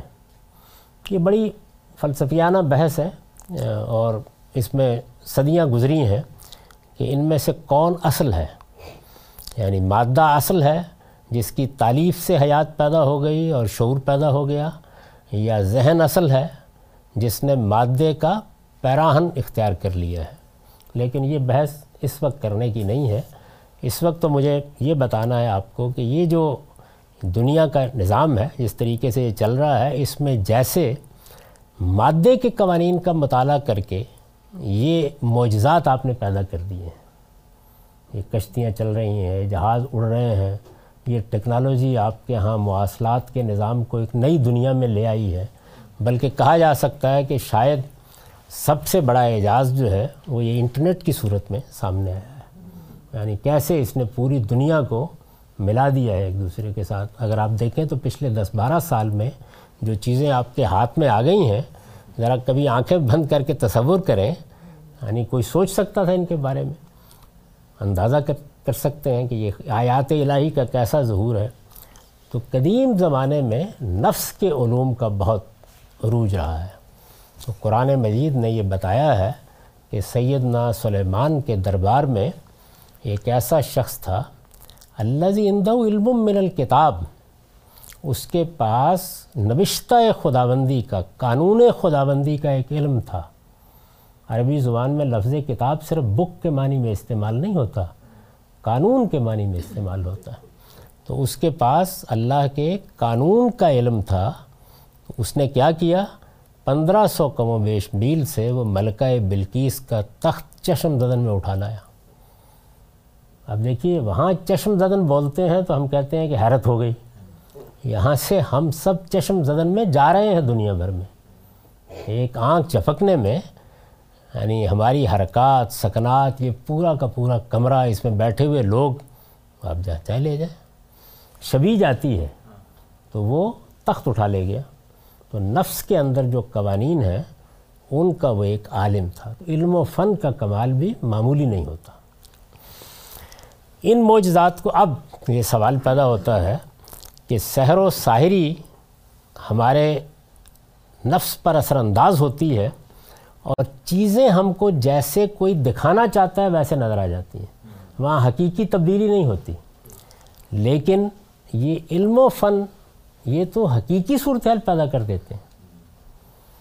یعنی ہمیں اٹھا کے لے جاتے ہیں، ہماری آواز اٹھا کے لے جاتے ہیں، وہ تخت اٹھا کے لے آیا۔ یہ معمولی بات تو نہیں ہے۔ تو اب یہ علم و فن کے کمالات بھی موجود ہوں گے نا دنیا میں۔ اور سحر و سائری بھی موجود ہے۔ اس کے درمیان میں معجزہ اپنی انفرادیت کیسے ثابت کرے گا؟ یعنی اگر یہ بینہ ہے، تو یہ بینہ کیسے بنے گی؟ یہ سوال ہے۔ اس پس منظر میں نے آپ کو اس لیے بتایا کہ یہ سوال ہے جس پر ہم گفتگو کر رہے ہیں۔ ان معجزات کو کوئی شخص سحر و ساحری یا علم و فن کا کمال کہہ کر رد نہیں کر سکتا۔ اس لیے، اب استدلال کیا ہے؟ اس لیے کہ اس طرح کے علوم و فنون کی حقیقت اس کے ماہرین سے بہتر کوئی نہیں سمجھ سکتا۔ یعنی اگر کوئی علم و فن ہے یا سحر و ساحری ہے، تو جس دور میں موجود ہوگی، اس کے ماہرین سے بہتر کوئی نہیں جانتا کہ یہ ہم کیسے کرتے ہیں۔ اس کو آج کی مثال سے سمجھیے۔ یعنی آپ یہاں سے تصویر اور آواز اور یہ پورے حرکات و سکنات کیسے منتقل کرتے ہیں؟ تو ظاہر ہے کہ جو اس فن کے ماہرین ہیں، وہ بتا سکتے ہیں کیسے منتقل کرتے ہیں۔ جانتے ہیں نا اس بات کو۔ اس لیے کہ اس طرح کے علوم و فنون کی حقیقت اس کے ماہرین سے بہتر کوئی نہیں سمجھ سکتا۔ اب ہوتا کیا ہے، جب معجزہ سامنے آتا ہے تو اس کے ماہرین ہی اعتراف جس پر مجبور ہوتے ہیں۔ یعنی عام لوگ نہیں، اس کے ماہرین ہی اس کو بھی اسی طرح سمجھ لیجیے۔ کہ آج اگر کوئی پیغمبر کوئی بینہ پیش کرے آ کے اب تو نبوت ختم ہو گئی، اس کا سوال نہیں رہا، لیکن اگر پیش کرے تو کوئی آدمی یہ کہے کہ یہ سائنسدان بھی یہ کرتے ہیں، آپ نے بھی کر دیا، تو سائنسدان ہی اعتراف عجز پر مجبور ہوں گے۔ تبھی وہ فارغ ہو جائے گا۔ یعنی معلوم ہو جائے گا کہ وہ کیا چیز ہے اور یہ کیا چیز ہے۔ کیونکہ ماہرین یہ جانتے ہوتے ہیں کہ ہم کوئی چیز جب وجود میں لاتے ہیں یا کوئی ایجاد ہماری طرف سے آتی ہے تو وہ کیسے آتی ہے؟ تو ایک لحاظ سے ایک قوانین وہ ہیں جو کائنات میں اس وقت چل رہے ہیں، وہ حجاب۔ دوسرے یہ کہ وہ قوانین جن کا نفس میں یا مادے میں مطالعہ کر کے کوئی اعجاز دکھایا جا سکے، وہ حجاب۔ اس حجاب کو کیسے توڑا جائے؟ تو اس حجاب کو ایسے توڑا جاتا ہے کہ اسی فن کے ماہرین اس کے سامنے آجزانہ کھڑے ہو جاتے ہیں۔ چنانچہ اب دیکھیے یہی ہوا۔ موسیٰ علیہ السلام کے جن دو معجزات کا ذکر اوپر ہوا ہے، ان کا اثر مٹانے کے لیے یعنی جب وہ چیلنج ہو گئے تو کیا ہوا؟ ان کا اثر مٹانے کے لیے فرعون نے یہی امتحان کیا تھا کہ بھائی تم ہمیں تو متاثر کر رہے ہو، مروب کر رہے ہو، لیکن ہمارے ہاں سحر و ساحری کے ماہرین بھی یہی کمال دکھا دیا کرتے ہیں۔ قرآن کا بیان ہے کہ اس نے تمام مملکت میں ہر کارے بھیج کر ماہر جادوگر بلائے اور میلے کے دن انہیں مقابلے کے لیے پیش کر دیا۔ جادوگروں کی طرح آج کی صورتحال میں سائنسدانوں کو رکھ لیجیے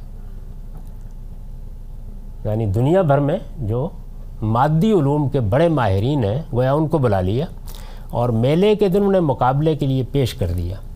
اس نے یہ اہتمام فتح کی توقع میں کیا تھا یعنی اس کا خیال یہ تھا کہ یہ اسی قبیل کی کوئی چیز ہے جیسے سیر و سائری ہے بادشاہوں کے دربار میں آپ کو معلوم ہے کہ جادوگر بڑے کمالات دکھاتے ہیں، آپ جہانگیر کی تسک پڑھیے تو اس میں ایسے ایسے واقعات بیان کیے ہیں کہ آدمی حیرت سا رہ جاتا ہے۔ ابھی بھی آپ دیکھیں، بہت سے جادوگر شعبدہ بازی کے کمالات دکھاتے رہتے ہیں۔ موسیٰ علیہ السلام کے جن دو معجزات کا ذکر اوپر ہوا ہے، ان کا اثر مٹانے کے لیے فرعون نے یہی امتحان کیا تھا۔ قرآن کا بیان ہے کہ اس نے تمام مملکت میں ہر کارے بھیج کر ماہر جادوگر بلائے اور میلے کے دن انہیں مقابلے کے لیے پیش کر دیا۔ اس نے یہ اہتمام فتح کی توقع میں کیا تھا، لیکن ہوا یہ کہ جادوگروں نے عصائے موسوی کو اپنا تلسم نگلتے دیکھا تو بے اختیار سجدہ ریز ہو گئے۔ یعنی جو اس زمانے کے ماہرین تھے، جن کے کام اور سیدنا موسیٰ کے معجزات میں فرق کرنا لوگوں کے لیے مشکل ہو سکتا تھا، ان کا اعتراف اسی فن کے ماہرین سے کرانے کا اہتمام ہوا۔ تو بے اختیار سجدہ ریز ہو گئے اور اعلان کر دیا کہ وہ موسیٰ و ہارون کے رب پر ایمان لے آئے۔ اس لیے کہ ان سے بہتر کوئی نہیں جانتا تھا کہ سحر کیا ہوتا ہے اور ساحری کیا ہوتی ہے۔ جب کسی کے فن کا کمال ہو اور وہ اس کو سمجھتا ہو اس کے سامنے ہی آپ اس سے ملتی جلتی کوئی چیز پیش کریں تو وہ جان سکتا ہے کہ یہ کیا ہوا ہے۔ یہ سائنس ہے، یہ شعبدہ ہے یا کچھ اور ہو گیا ہے۔ تو وہ پہچان گئے۔ یہ ایمان یعنی وہ جب ایمان لائے تو یہ ایمان چونکہ حقیقت کو بچشم سر یعنی سر کی آنکھوں سے دیکھ لینے سے پیدا ہوا تھا، اس لیے ایسا راسخ تھا۔ کہ فرعون نے جب انہیں دھمکی دی کہ میں تمہارے ہاتھ پاؤں بے ترتیب کاٹ دوں گا اور تمہیں کھجور کے تنوں پر سر عام سولی کے لیے لٹکا دوں گا، تو وہی جادوگر جو چند لمحے پہلے بڑی لجاجس کے ساتھ اس سے انعام کی درخواست کر رہے تھے، پکار اٹھے کہ ماہ نقشب اور خورشید جہاں تاپ کا یہ فرق دیکھ لینے کے بعد ہمیں کسی چیز کی کوئی پرواہ نہیں۔ یعنی معلوم ہو گیا ان کو کہ یہ دنیا اور ہے، وہ دنیا اور ہے۔ تو ماہرین فن ہی گویا جو اس زمانے میں ہوتے ہیں، وہ فیصلہ کر دیتے ہیں کہ یہ معجزہ ہے اور یہ ہمارے فن کا کمال ہے۔ تو یہی ہوا وہاں۔ یہاں دو لفظ آ گئے ہیں اور چونکہ اردو زبان اجنبی ہوتی جا رہی ہے، تو اس لیے ہو سکتا ہے کہ سمجھنے میں دقت ہوئی ہو۔ ماہ نقشب نقشب ترکستان کے ایک شہر کا نام ہے۔ اس میں عطا المکنہ ایک بڑے ماہر سائنسدان تھے، تو انہوں نے ایک کنویں سے چاند نکالا تھا۔ تو اس کو ماہ نقشب کہا جاتا ہے۔ تین چار مہینے تک وہ ہر رات طلوع ہوتا تھا۔ اور بتایا جاتا ہے کہ کئی میل تک اس کی روشنی دیکھی جاتی تھی۔ تو یہ اس کو ماہ نقشب کہتے ہیں۔ یعنی گویا نقشب کے علاقے میں بنایا گیا مصنوعی چاند۔ ان صاحب نے بعد میں المیہ ہونے کا دعویٰ بھی کر دیا تھا۔ ان کی اپنی ایک تاریخ ہے۔ معاف کیجیے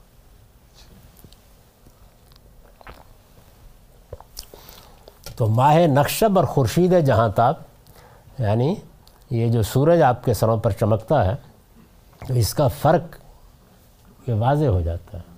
اور یہ عطا المکنہ سے بہتر کوئی نہیں جانتا کہ اس آفتاب میں جو آسمان پر چمک رہا ہے اور میرے بنائے ہوئے چاند میں کیا فرق ہے۔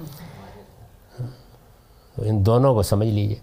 یہ ایمان یعنی جادوگروں نے جب اس کی شہادت دی، تو یہ ایمان چونکہ حقیقت کو بچشم سر دیکھ لینے سے پیدا ہوا تھا، اس لیے ایسا راسخ تھا کہ فرعون نے جب انہیں دھمکی دی کہ میں تمہارے ہاتھ پاؤں بے ترتیب کاٹ دوں گا اور تمہیں کھجور کے تنوں پر سر عام سولی کے لیے لٹکا دوں گا، تو وہی جادوگر جو چند لمحے پہلے بڑی لجاجت کے ساتھ یعنی گویا جیسے کہ عام طور پر اس طرح کے لوگ پس ذہن کے ہوتے ہیں تو انعام اکرام کی درخواست کر رہے ہوتے ہیں۔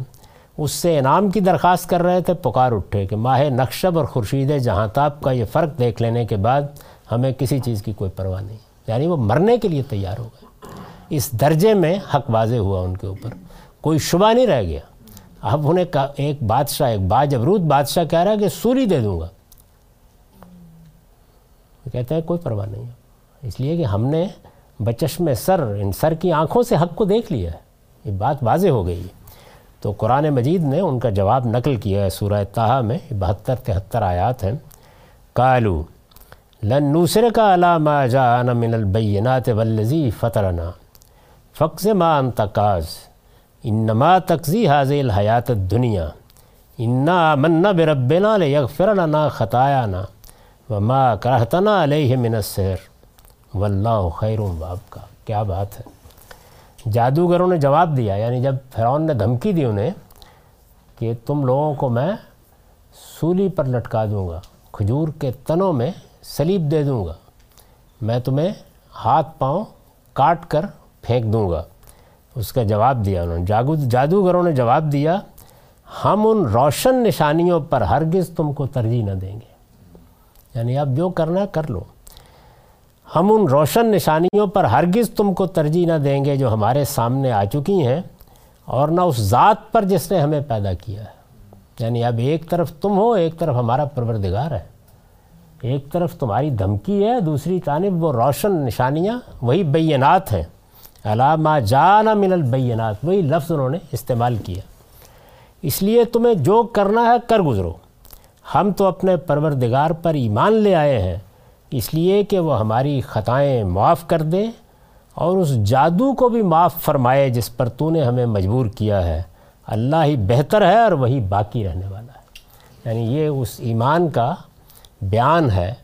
انہوں نے کیسے اعتراف کیا اس بات کا۔ تو یہ تیسری چیز تھی یعنی معجزات اور خوارق۔ اب معجزات اور خوارق کے بارے میں اس اصولی بحث کو اگر سمجھ لیا تو نبی صلی اللہ علیہ وسلم کو جو معجزہ اس حیثیت سے دیا گیا۔ یعنی رسالت میں آپ صلی اللہ علیہ وسلم کے پاس وہ کیا چیز تھی جو اس اعتبار سے مخاطبین پر حجت قائم کر رہی تھی۔ معجزات و خوارق جو دیے جاتے ہیں تو ان کو ایسا دیا گیا، ید بیضہ دیا گیا۔ نبی صلی اللہ علیہ وسلم کو جو معجزہ اس حیثیت سے دیا گیا وہ قرآن ہے۔ عربی زبان کے اسالیب بلاغت اور علم و ادب کی روایت سے واقف ادبی ذوق کے حاملین اسے پڑھتے ہیں تو صاف محسوس کرتے ہیں کہ یہ کسی انسان کا کلام نہیں ہو سکتا۔ یعنی وہی جو چیز میں نے اس سے پہلے عرض کی کہ نہ وہ اپنے مصدر میں بشریت کے اوصاف کا حامل ہے۔ مصدر کا مطلب یعنی جس زبان سے، جس ہستی سے وہ صادر ہو رہا ہے، ہم انسانوں کے لیے۔ اللہ کی طرف سے آ رہا ہے، وہ تو ہم نہیں دیکھ رہے۔ ہمارے لیے تو محمد الرسول اللہ علیہ وسلم کی زبان سے نکل رہا ہے۔ تو مصدر میں تمام انسانی معاملات سے بالکل برخلاف ایک صورت پیش آ جاتی ہے کہ نہ کوئی طلب ہے، نہ کوئی جد وجہد ہے، نہ کسی ملکے کے ظہور کی کوئی کہانی ہے۔ اور یہ سب وہ ہے کہ جو آپ کو تاریخ کی کتابوں میں جا کر اخبار احاد پڑھنے کی ضرورت نہیں ہے، یہ محمد الرسول اللہ کی اسٹیبلشڈ ہسٹری یہ کوئی چیز ظہور پذیر نہیں ہوئی۔ اور اس کے بعد کلام آ گیا۔ کلام کیا ہے؟ اب دیکھیے۔ نبی صلی اللہ علیہ وسلم کو جو معجزہ اس حیثیت سے دیا گیا، وہ قرآن ہے۔ عربی زبان کے اسالیب بلاغت اور علم و ادب کی روایت سے واقف ادبی ذوق کے حاملین اسے پڑھتے ہیں۔ تو صاف محسوس کرتے ہیں کہ یہ کسی انسان کا کلام نہیں ہو سکتا۔ چنانچہ ایک سے زیادہ مقامات پر اس نے خود اپنے مخاطبین کو چیلنج کیا ہے کہ وہ اگر اپنے اس گمان میں سچے ہیں کہ یہ خدا کا کلام نہیں ہے، بلکہ محمد اسے اپنی طرف سے گھڑ کر پیش کر رہے ہیں، تو جس شان کا یہ کلام ہے، اس شان کی کوئی ایک صورت ہی بنا کر پیش کریں۔ یہ دیکھیے، یہاں لفظ استعمال کے جس شان کا یہ کلام ہے۔ یعنی چیلنج یہ نہیں ہے کہ تم جس طرح کا یہ کلام ہے، اس کی نقل تیار کر دو۔ وہ تو جب کوئی چیز وجود میں آ جاتی ہے، تو نقل تیار کرنا کوئی مشکل نہیں ہوتا۔ خدا نے پرندہ بنا دیا، آپ جہاز بنا لیں گے۔ یعنی جس شان کا یہ کلام ہے،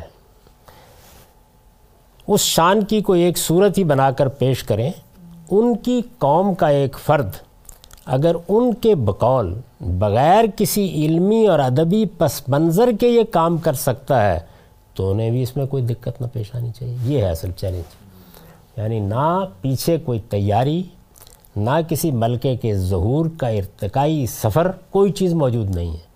تم اس کے باوجود کہتے ہو کہ یہ اس نے خود گھڑ لیا ہے، تو پھر تو کسی کو بھی مشکل نہیں ہونی چاہیے۔ اس لیے کہ پھر تو آسانی ہو گئی نا بڑی۔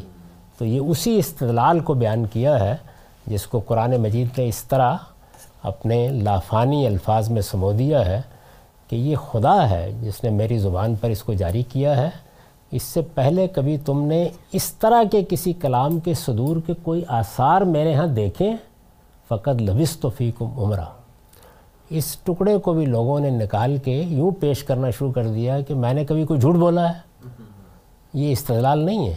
استدلال یہ ہے کہ میں اس کلام تمہارے سامنے پیش کر رہا ہوں، اگر یہ میرا اپنا تصنیف کردہ کلام ہے، تو پھر اس تصنیف کے ظہور میں آنے کے لیے جو تاریخ بنا کرتی ہے پہلے، وہ میرے ہاں کیوں نہیں نظر آتی تمہیں؟ اور اگر تم سمجھتے ہو کہ اتنا غیر معمولی واقعہ ہو سکتا ہے، یہ معجزہ ہو سکتا ہے کہ بغیر کسی پس منظر کے یک بے ایک آدمی اٹھے اور اس طرح کا، اس شان کا کلام اس کی زبان پر آ جائے تو پھر بسم اللہ تم سب کو بھی یہی کام کر لینا چاہیے اٹھ کے۔ تمہارے ہاں کوئی معمولی لوگ تو نہیں ہیں بڑے اعلیٰ درجے کے لوگ موجود ہیں۔ کر ڈالو یہ کام۔ ان کی قوم۔ ایک سوال یہ کہ قرآن کو رسول اللہ کا معجزہ ہم قرار دیتے ہیں مگر جو انجیل یا باقی جو پرانے صحائف ہیں تو وہ ان کا بھی تو یہی معاملہ ہے کہ مطلب اسی طریقے سے وہ بھی اللہ تعالیٰ کا کلام ہے اور کوئی شبہ ہی نہیں لیکن وہ ہمارے پاس اس وقت اپنی اصل زبان میں موجود نہیں ہے۔ تو ہم موضوع اور مضمون کے لحاظ سے تو ان میں بھی یہی شان پاتے ہیں۔ لیکن فارم کیا تھی؟ یعنی اس میں لب و لہجہ کیا تھا؟ ان کی ادبیت کیا تھی؟ ابھی بھی آپ زبور کو دیکھیے، میں تو زبور کی دعائیں جب پڑھتا ہوں تو یہ معلوم ہوتا ہے کہ جیسے بندے نے اپنا سب کچھ نکال کر اپنی پروردگار کے سامنے پیش کر دیا کبھی موقع ملے تو یہ چرچ میں زبور کی جو دعائیں بعض خاص موقعوں پر پڑھی جاتی ہیں، ان کو سنیے آپ۔ اور کبھی زبور کو بھی نکال کے دیکھنا چاہیے۔ اس میں بہت کمال کی چیزیں ہیں۔ بہت قریب ہے وہ۔ یعنی آپ کو قرآن مجید کے اسلوب کے قریب کی چیزیں ملیں گی اس میں، بہت اعلیٰ درجے کی۔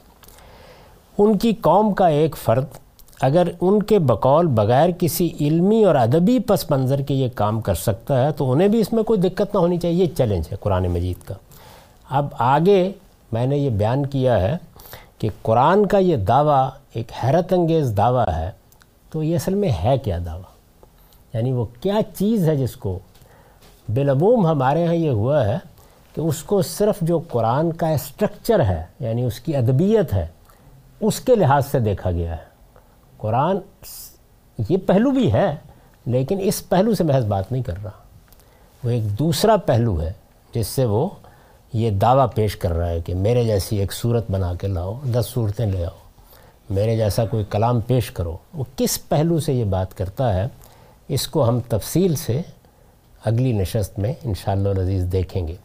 لیکن جس چیز کی طرف توجہ کرنی چاہیے وہ یہ ہے کہ معجزات و خوارق میں محمد الرسول اللہ کے لیے اس کتاب ہی کا انتخاب کیا گیا۔ یعنی کوئی عصا یا ید بیضا اس حیثیت سے نہیں دیے گئے۔ اس کا یہ مطلب نہیں ہے کہ آپ سے معجزات کا صدور نہیں ہوا روایتوں میں ذکر آتا ہے وہ ایک الگ بحث ہے۔ اس حیثیت سے یعنی پیغمبری کی دلیل کے طور پر ایک معجزہ دے کر بھیج دیا گیا یہ معاملہ اللہ تعالیٰ نے صرف قرآن ہی کے بارے میں کیا ہے۔ اقول و قولی حاضہ وسطر اللہ علی ولکم ولسائر المسلمین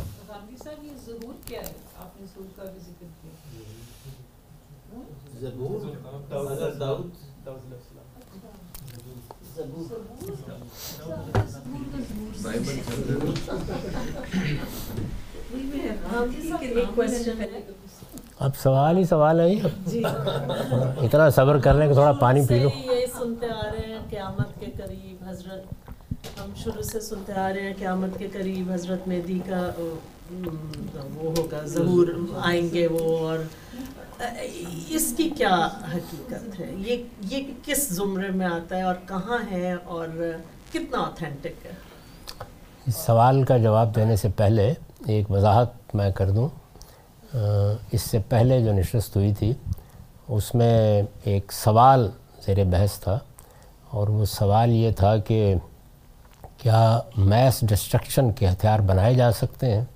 تو اس پر اپنا موقف بیان کرتے ہوئے میں نے ضمناً یہ ذکر کیا تھا کہ جس زمانے میں امریکی صدر جاپان گئے تھے تو انہوں نے اس پر معذرت کر لی تھی۔ ہمارے دوست باسط قاری صاحب نے توجہ دلائی کہ نہیں، کوئی باضابطہ معذرت کبھی نہیں کی گئی۔ یعنی کبھی اس پر معافی نہیں مانگی۔ حالانکہ یہ بڑا جرم تھا ہیروشیما اور ناگاساکی پر۔ تو اس تصحیح کے لیے میں ان کا شکریہ ادا کرتا ہوں۔ انہوں نے تو معافی نہیں مانگی تھی، میں مانگ لیتا ہوں۔ تو اب آپ کا سوال تو آپ کے سوال کے جواب میں یہ عرض ہے کہ جب ہمارے سامنے کوئی اس طرح کی چیز آتی ہے جس کی نسبت پیغمبر کی طرف کی گئی ہو، تو ظاہر ہے کہ پیغمبر صلی اللہ علیہ وسلم سے ہمیں کتاب ملی ہے، قرآن مجید۔ اور قرآن مجید کو آپ شروع سے آخر تک پڑھ جائیے، اس میں اس طرح کی کوئی بات نہیں۔ قرآن مجید کسی مہدی کے، کسی آخر الزماں کے ذکر سے بالکل خالی ہے۔ پھر دوسری چیز کیا ہے؟ دوسری چیز یہ ہے کہ وہ لوگ جو رسول اللہ صلی اللہ علیہ وسلم سے ملتے رہے، ظاہر ہے کہ ان میں قریب کے صحابہ بھی ہیں اور جو مختلف جگہوں سے آ کے ایمان لاتے تھے، وہ بھی ملتے تھے، تو وہ بعض چیزیں بیان کر دیتے ہیں، جن کو ہم اخبار احاد کہتے ہیں یا عام اصطلاح میں حدیثیں کہتے ہیں۔ حدیث کیا ہے؟ رسالت معاب صلی اللہ علیہ وسلم کی باتیں جو لوگوں نے بیان کی ہیں۔ تو میں ہمیشہ یہ بات کہتا ہوں کہ یہ ایک ضمنی نوٹ ایسی ہر بات کے نیچے لگا لیجیے کہ ان کی کوئی ذمہ داری حضور پر عائد نہیں ہوتی۔ یعنی رسول اللہ صلی اللہ علیہ وسلم جو چیز اپنی ذمہ داری پر ہمیں دے کے گئے ہیں، وہ دو چیزیں ہیں، قرآن اور سنت۔ یہ لوگوں کی باتیں۔ آپ اس مجلس سے اٹھیں اور جا کے بات بیان کر دیں کوئی۔ تو ہو سکتا ہے کہ آپ نے میری بات ٹھیک سمجھی ہو ہو سکتا ہے کہ غلط سمجھی ہو ہو سکتا ہے کہ آپ کا اپنا کوئی تعصب اس میں داخل ہو گیا ہو۔ ہو سکتا ہے کہ سیاق و سباق سے کاٹ کے آپ بیان کر دیں تو اس کی ذمہ داری آپ ہی پر عائد ہوتی ہے، مجھ پر نہیں عائد ہوتی۔ تو اس لیے اس سارے ذخیرے کی جو کوئی ستر ہزار کے قریب روایات ہیں، میں خود اس پر کام کر رہا ہوں اس زمانے میں۔ اس کی کوئی ذمہ داری حضور پر عائد نہیں ہوتی۔ چونکہ یہ لوگوں نے بیان کیا تو پھر ہمارے ہاں بہت بڑے اہل علم پیدا ہوئے، جن کو ہم آئمہ رجال کہتے ہیں یا محدثین کہتے ہیں، وہ گویا اس تاریخی ریکارڈ کے ماہرین ہیں۔ انہوں نے اس پر بڑا کام کیا ہے۔ یعنی لوگوں کو دیکھا کون بیان کر رہے ہیں، ان کی تاریخ دیکھی۔ ملاقات بھی ممکن ہے، کسی علاقے میں رہے بھی ہیں یا نہیں رہے ہیں۔ حافظہ کیسا تھا؟ سمجھ کیسی تھی؟ فہم کیسا تھا؟ پھر یہ بات بیان کی گئی ہے، وہ کیا ہے؟ تو انہوں نے پھر چھان پھٹک کے اس لیے کہ ہزاروں لوگ باتیں بیان کر رہے تھے خدا کا پیغمبر اور پھر لوگوں کی بھی بڑی دلچسپی تھی کہ آپ کی باتیں سنیں۔ تو لوگ بیان کر رہے تھے، بیان کرنے والے سے سن کے دوسرے لوگ بیان کر رہے تھے، ان سے سن کے بیان کر رہے تھے۔ تو ایک کہانی پر کہانی چل رہی تھی۔ تو پھر انہوں نے چھاننا پھٹکنا شروع کیا۔ تو اس میں جو مستند ترین مجموعے وجود میں آئے، وہ بھی انسانی کام ہے۔ یعنی اس کی بھی کوئی ذمہ داری رسول اللہ پر عائد نہیں ہوتی۔ بخاری ہے، مسلم ہے، تو آپ ان کو پڑھ لیجیے۔ آپ یہ دیکھیں گے کہ ان میں بھی کوئی صحیح روایت، کوئی ایسی چیز نہیں ہے جس کو پیش کیا جا سکے۔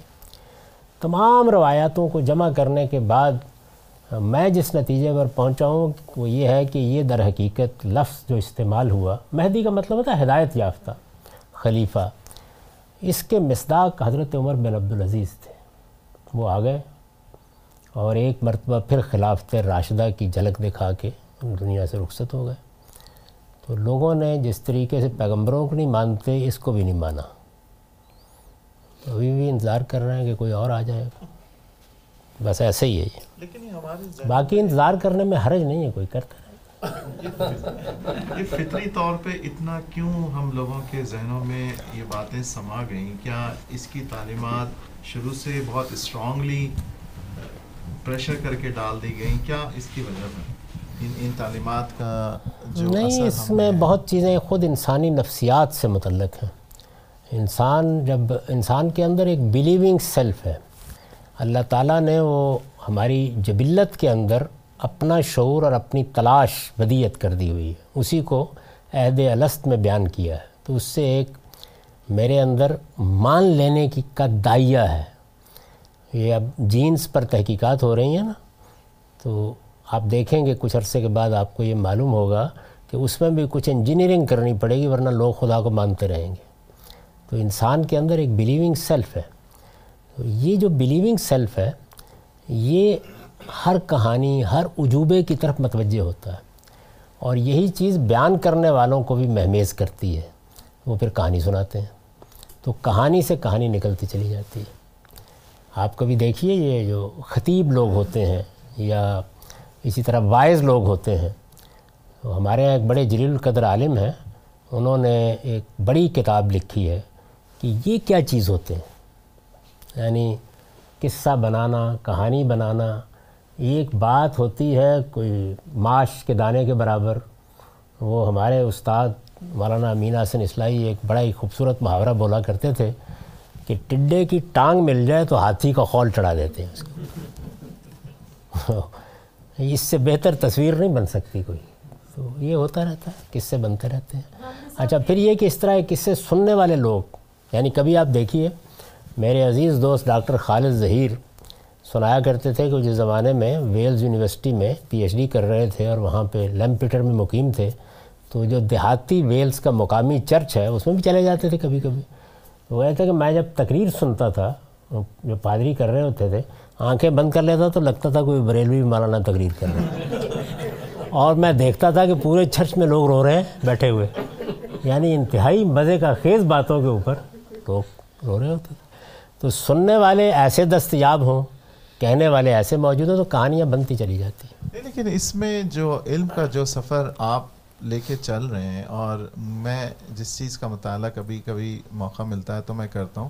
یہ ہمارے ذہنوں کے ساتھ ساتھ ایک اتنا اس کا اثر آ گیا ہے کہ اب یہ قانونی حیثیت میں بھی لوگ اس کو اپلائی کرنا شروع کر دیتے ہیں۔ جیسے حدیث کی بات ہے یا کوئی ایسی واقعے کی بات ہے، معراج کی کوئی بات ہے، تو اگر آپ اس کے خلاف کوئی بات کرتے ہیں تو یہ تو مرنے مارنے پہ لوگ اس پہ تل جاتے ہیں۔ اس کی اہمیت کو اتنا اہمیت اور زیادہ بڑھا کے کیوں بیان کی گئی؟ اگر آپ دیکھیں تو میں باقی ملکوں کے بارے میں تو نہیں کہہ سکتا زیادہ اتنا رہنے کا موقع نہیں ملا۔ اور وہاں ملیشیا میں مسئلہ یہ تھا کہ خطبہ زیادہ تر ملے زبان ہی میں گفتگو کر رہے تھے، لیکن جو تھوڑا بہت آشنائی ہو گئی تھی، اس سے بھی یہی اندازہ ہوتا تھا۔ اور اپنے ملک میں تو خیر بر صغیر میں خطبے سنتے ہوئے پلے بڑے ہیں۔ تو ان تمام کا موضوع یہی ہوتا ہے۔ ایک مسلمان کے سامنے دین کیا ہے، اس کے تقاضے کیا ہے دین اپنی ذات میں کن چیزوں میں تبدیلی چاہتا؟ ہے بہت کم یہ چیزیں زیر بحث آتی ہیں۔ یعنی فضائل کی ایک دنیا ہے تو اس میں غیر معمولی شخصیات ہیں، جن کا معجزات، شخصیات، اب ظاہر ہے کہ یہ حقیقتیں بھی ہیں۔ ابھی ہم معجزات پہ گفتگو کر رہے تھے، لیکن جو وائز لوگ ہوتے ہیں، وہ اپنے مزاج کے لحاظ سے وہ پھر بڑھاتے چلے جاتے ہیں۔ ذرا سی بات تھی، اندیشہ عجم نے اسے بڑھا دیا ہے فقط زیب داستان کے لیے۔ تو یہ زیب داستان کے لیے چیزیں بڑھتی چلی جاتی ہیں۔ لوگ داد دیتے ہیں، نئی کہانی وجود میں آ جاتی۔ ابھی پچھلے دنوں آپ نے دیکھا ہوگا ہمارے ایک بہت ہی قابل احترام اور بہت جلیل القدر باعث ہیں۔ تو انہوں نے حضرت یوسف کا قصہ بیان کرتے ہوئے منہ کالا کر کے ان کو گدے پر سوار کرا دیا۔ خود ان کے اپنے حلقے سے شدید رد عمل ہوا، لیکن ظاہر ہے کہ کہانی ہے۔ تو کہانی کے اندر بڑا لطف ہے۔ اور یہ بھی ہمیشہ ذہن میں رکھیے کہ ابھی آپ کے لیے انٹرٹینمنٹ کا بہت اہتمام ہو گیا ہے۔ شب و روز انٹرنیٹ بھی ٹیلی ویژن بھی۔ پرانے زمانے میں داستان گوئی انٹرٹینمنٹ تھی۔ داستان گو بیٹھ جاتے تھے، کہانی سناتے تھے۔ تو اس میں یہ کہانیاں بڑھتی چلی گئیں۔ محدثین نے بہت کوشش کی ہے کہ وہ اس تاریخی مواد کو چھانیں، پھٹکیں اور اس میں سے بہتر چیزیں نکالیں، لیکن بہرحال انسان انسان ہی ہوتا ہے۔ اب لوگ بیان کر رہے ہیں۔ تو اس چھلنی میں کچھ نہ کچھ رہ جاتا ہے پھر بھی۔ ہاں، صاحب، آپ نے لیکچر کے درمیان میں بتایا کہ حضرت موسیٰ علیہ السلام اپنی قوم بنی اسرائیل کو وہاں سے نکالنے کے لیے گئے تھے، کیونکہ اللہ تعالیٰ نے بنی اسرائیل کو من حیثل قوم جو ہے وہ اپوائنٹ کیا تھا۔ جبکہ قرآن مجید میں ایسا لگتا ہے جیسے کہ وہ ظلم و استبداد میں تھے اور اللہ تعالیٰ فرماتے ہیں بالاکت ارسلنا موسا و آیاتنا ان اخرج قوما کا من الظلمات النور. تو تھوڑا سا اشکال یہ بھی تھا کہ جو آلریڈی ظلمات میں ہیں اور جو مطلب ہے، حضرت موسیٰ پر بھی صحیح ایمان نہیں لا رہے، تو ان کو اتنے بڑے عہدے پر کیسے فائز کر دیا؟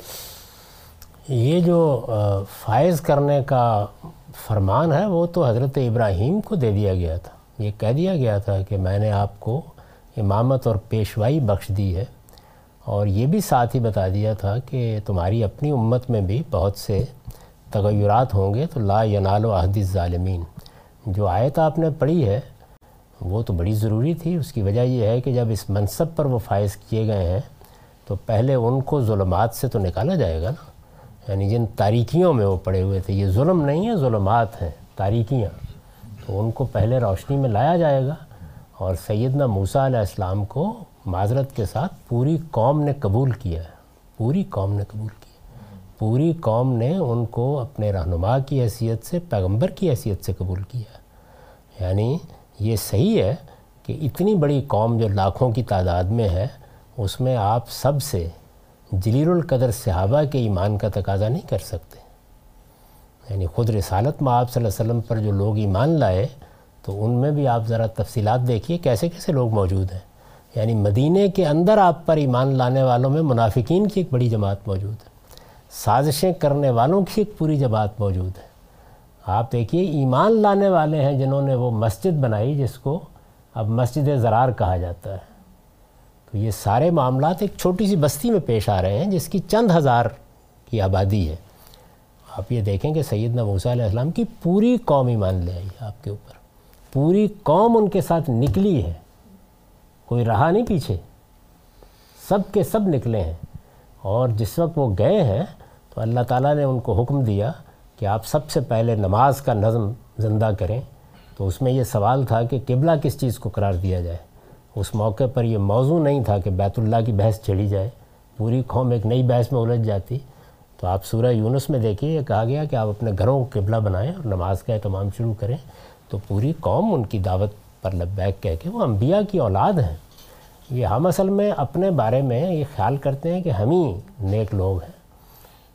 پوری قوم میں نکلے ہیں وہ باہر۔ آپ سوچیں ذرا تھوڑی دیر کے لیے کہ اس طرح ہجرت کرنا کوئی آسان کام نہیں ہوتا۔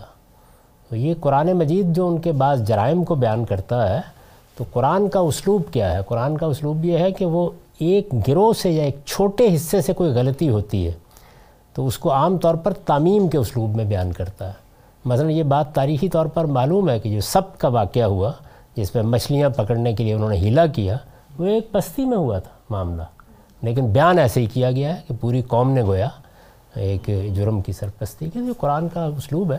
یہی قوم ہے کہ جو اس کے بعد یعنی کئی ہزار سال تک انبیاء کی قوم بنی رہی۔ جس کی داستان آپ بائبل میں جب دیکھتے ہیں تو کیسے کیسے کارنامے اس نے دکھائے، سلیمان و داود کی سلطنت ان کو ملی۔ تو یہ سب معاملات ہوئے۔ تو اللہ تعالیٰ نے یہ جو میں نے اپنی طرف منسوب نہیں کر دیا، اللہ تعالیٰ نے اعلان کیا کہ فضل تو کم اللہ عالمین ان اللہ ہستفا آدم و نوحن و اعلیٰ ابراہیم و اعلیٰ عمران اللہ عالمین میں نے ساری دنیا کی قوموں پر ترجیح دے کہ تمہارا استفاع کیا ہے، ویسے ہی کیا ہے جس طرح آدم اور نوح کا پیغمبری کے لیے کیا ہے۔ تو یہ بڑا منصب ہے جو ان کو عطا ہوا ہے۔ اور اسی کے لیے حضرت موسیٰ ان کو لے کے نکلے۔ ہیں آپ نے آپ نے فرمایا تھا کہ اسی کانٹیکس میں یہودیوں کے بارے میں۔ تو وہ مانتے ہیں کہ. وہ مانتے ہیں تو ان کو پھر قرآن کو بھی ماننا چاہیے اسی اسی کانٹیکس کے اندر۔ یہ جس طرح ہمیں تورات کو بھی ماننا ضروری ہے۔ نہیں، اللہ تعالیٰ۔ تورات کے اندر ہم لوگ مانتے تو ہیں تورات کو ایکچولی جو تورات اور قرآن جو ہے ویری سملر فرام ایک ہی دعوت ہے ایک ہی پیغام ہے تورات کا زبور کا انجیل کا نبیوں کے صحیفے بھی ہیں۔ تو پھر ڈفرینس کیا ہوا؟ مطلب یو نو کوئی ڈفرینس نہیں۔ لڑائی کس بات کی ہے پھر ہماری یہودیوں کی؟ لڑائی تو جیسے ہمارے ہاں فرقوں کی لڑائی ہے ویسی لڑائی۔ ویسی لڑائی ہے۔ انہوں نے صرف نبی پاک صلی اللہ علیہ وسلم کو ماننے سے انکار کر دیا. حضرت مسیح کو بھی۔ بالکل اچھا۔ بلکہ ان کو سوری دینے پر آ گئے تو یہ اسلام کے فرقے ہیں۔ یعنی محمد الرسول اللہ سے اسلام شروع نہیں ہوا اسلام حضرت آدم سے شروع ہوا ہے۔ تمام پیغمبر اسلام کے پیغمبر ہیں۔ یعنی میں جس طرح محمد الرسول اللہ کو اپنا پیغمبر مانتا ہوں ایسے ہی حضرت مسیح کو بھی اپنا پیغمبر حضرت موسیٰ کو بھی سب میرے پیغمبر ہیں۔ تو اس سے پہلے محمد الرسول اللہ صلی اللہ علیہ وسلم سے پہلے بھی اس میں فرقے پیدا ہو گئے تھے یہودیت اسلام کا فرقہ ہے۔ اور یہی دعوت دینی چاہیے پوری دنیا کو کہ آؤ ہم سب ابراہیم کی دعوت کے علمبردار ہیں۔ وہ تمہارا تو باپ تھا تو اکٹھے ہو جاؤ اس کے اوپر۔ سب اسلام کے فرقے ہیں۔ کچھ فرقے پہلے تھے کچھ بعد میں۔ فرقے پیدا ہونے سے نہیں رک سکتے۔ یہ مسئلہ تو مسلمانوں کے ابھی تک- زیادہ ہے۔ میرے خیال سے باہر سے زیادہ ہونے کی بجائے جو جو فرقے اس وقت مسلمانوں میں بن گئے ہیں وہ ہمارے لیے زیادہ چیلنجنگ ہے کمپیئر ٹو نان مسلمس کے۔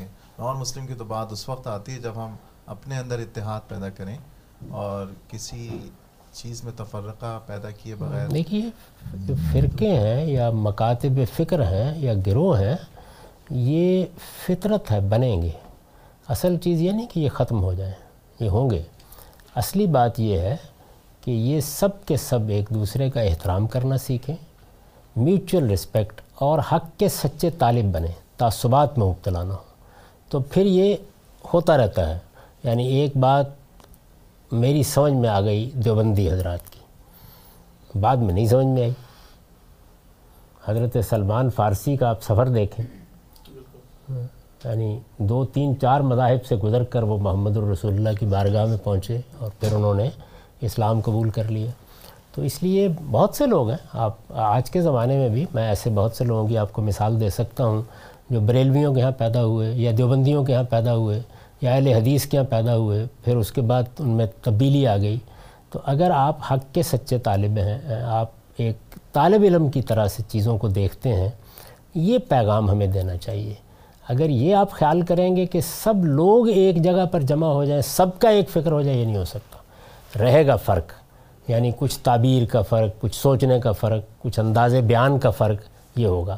اسی طرح سے یہ جو مناسبت ہوتی ہے شخصیات سے، اس کو بھی آپ کسی ایک دھاگے میں نہیں باندھ سکتے۔ یعنی پیغمبروں کے معاملے میں بھی آپ یہ دیکھ لیجیے، اللہ تعالیٰ غیر معمولی لوگوں کو پیغمبر بناتا ہے کہ اللہ تعالیٰ کی اسکیم میں بھی یہ ممکن نہیں ہو سکا کہ سارے کے سارے لوگ سب پیغمبروں پر اکٹھے ہو جائیں۔ وہاں نہیں ہو سکا۔ تو اس لیے یہ فرق رہے گا۔ جس چیز کی ہمیں کوشش کرنی چاہیے وہ یہ انسانی رویوں کی اصلاح ہو۔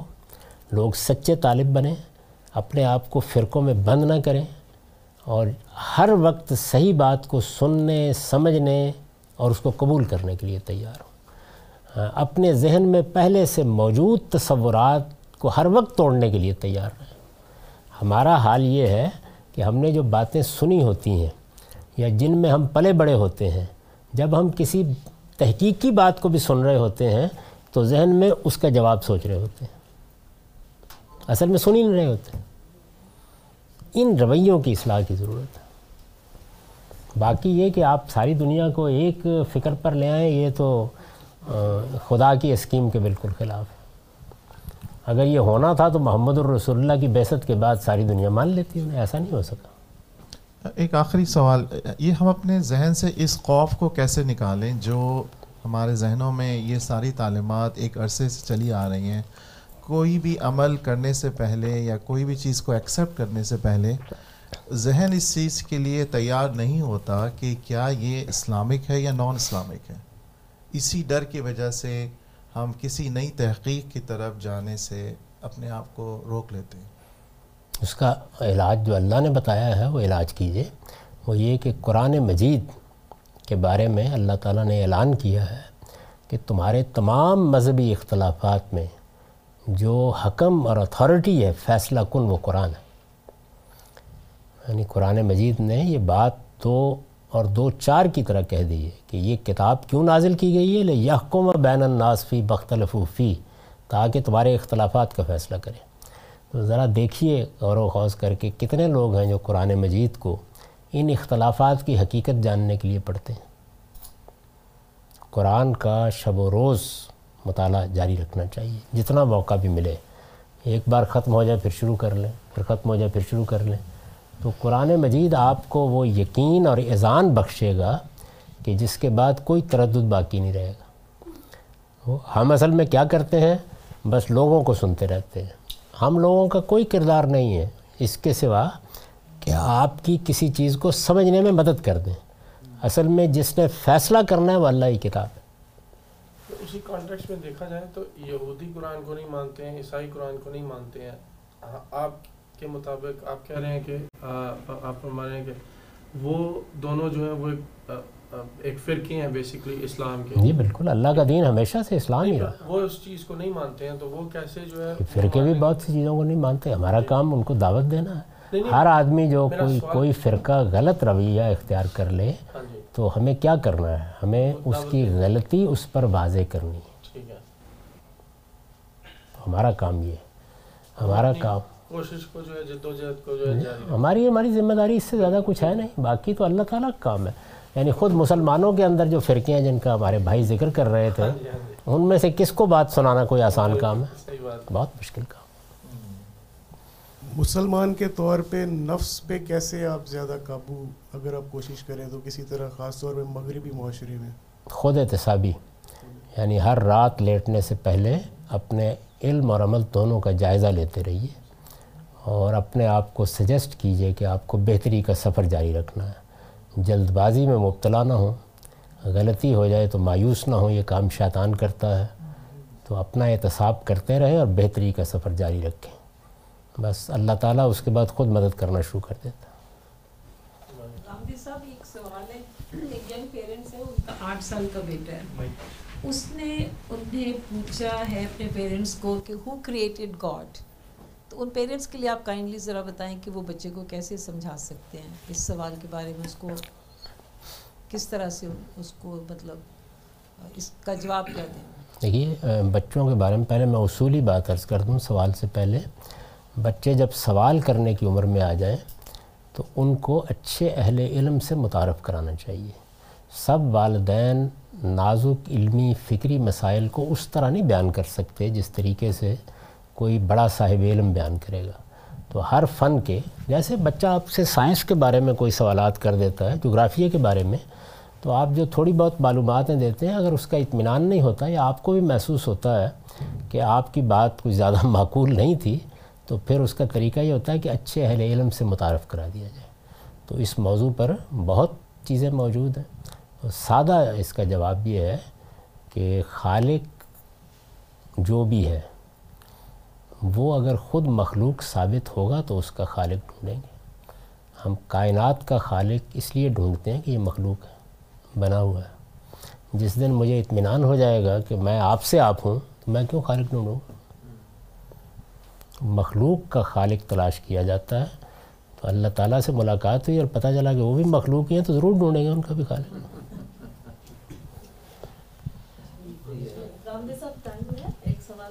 جی جی ابھی چھ منٹ ہم یہ ہماری یہ نشست ٹھیک بارہ بجے شروع ہوتی ہے۔ ٹھیک دو بجے ختم ہوتی ہے۔ ایک اور چیز ہے معراج شریف کا قصہ جی۔ قرآن شریف میں اور ہم قرآن شریف اوتھینٹک ہے جو اس میں زیادہ اور پھر اس کے بعد حدیث احادیث ہیں۔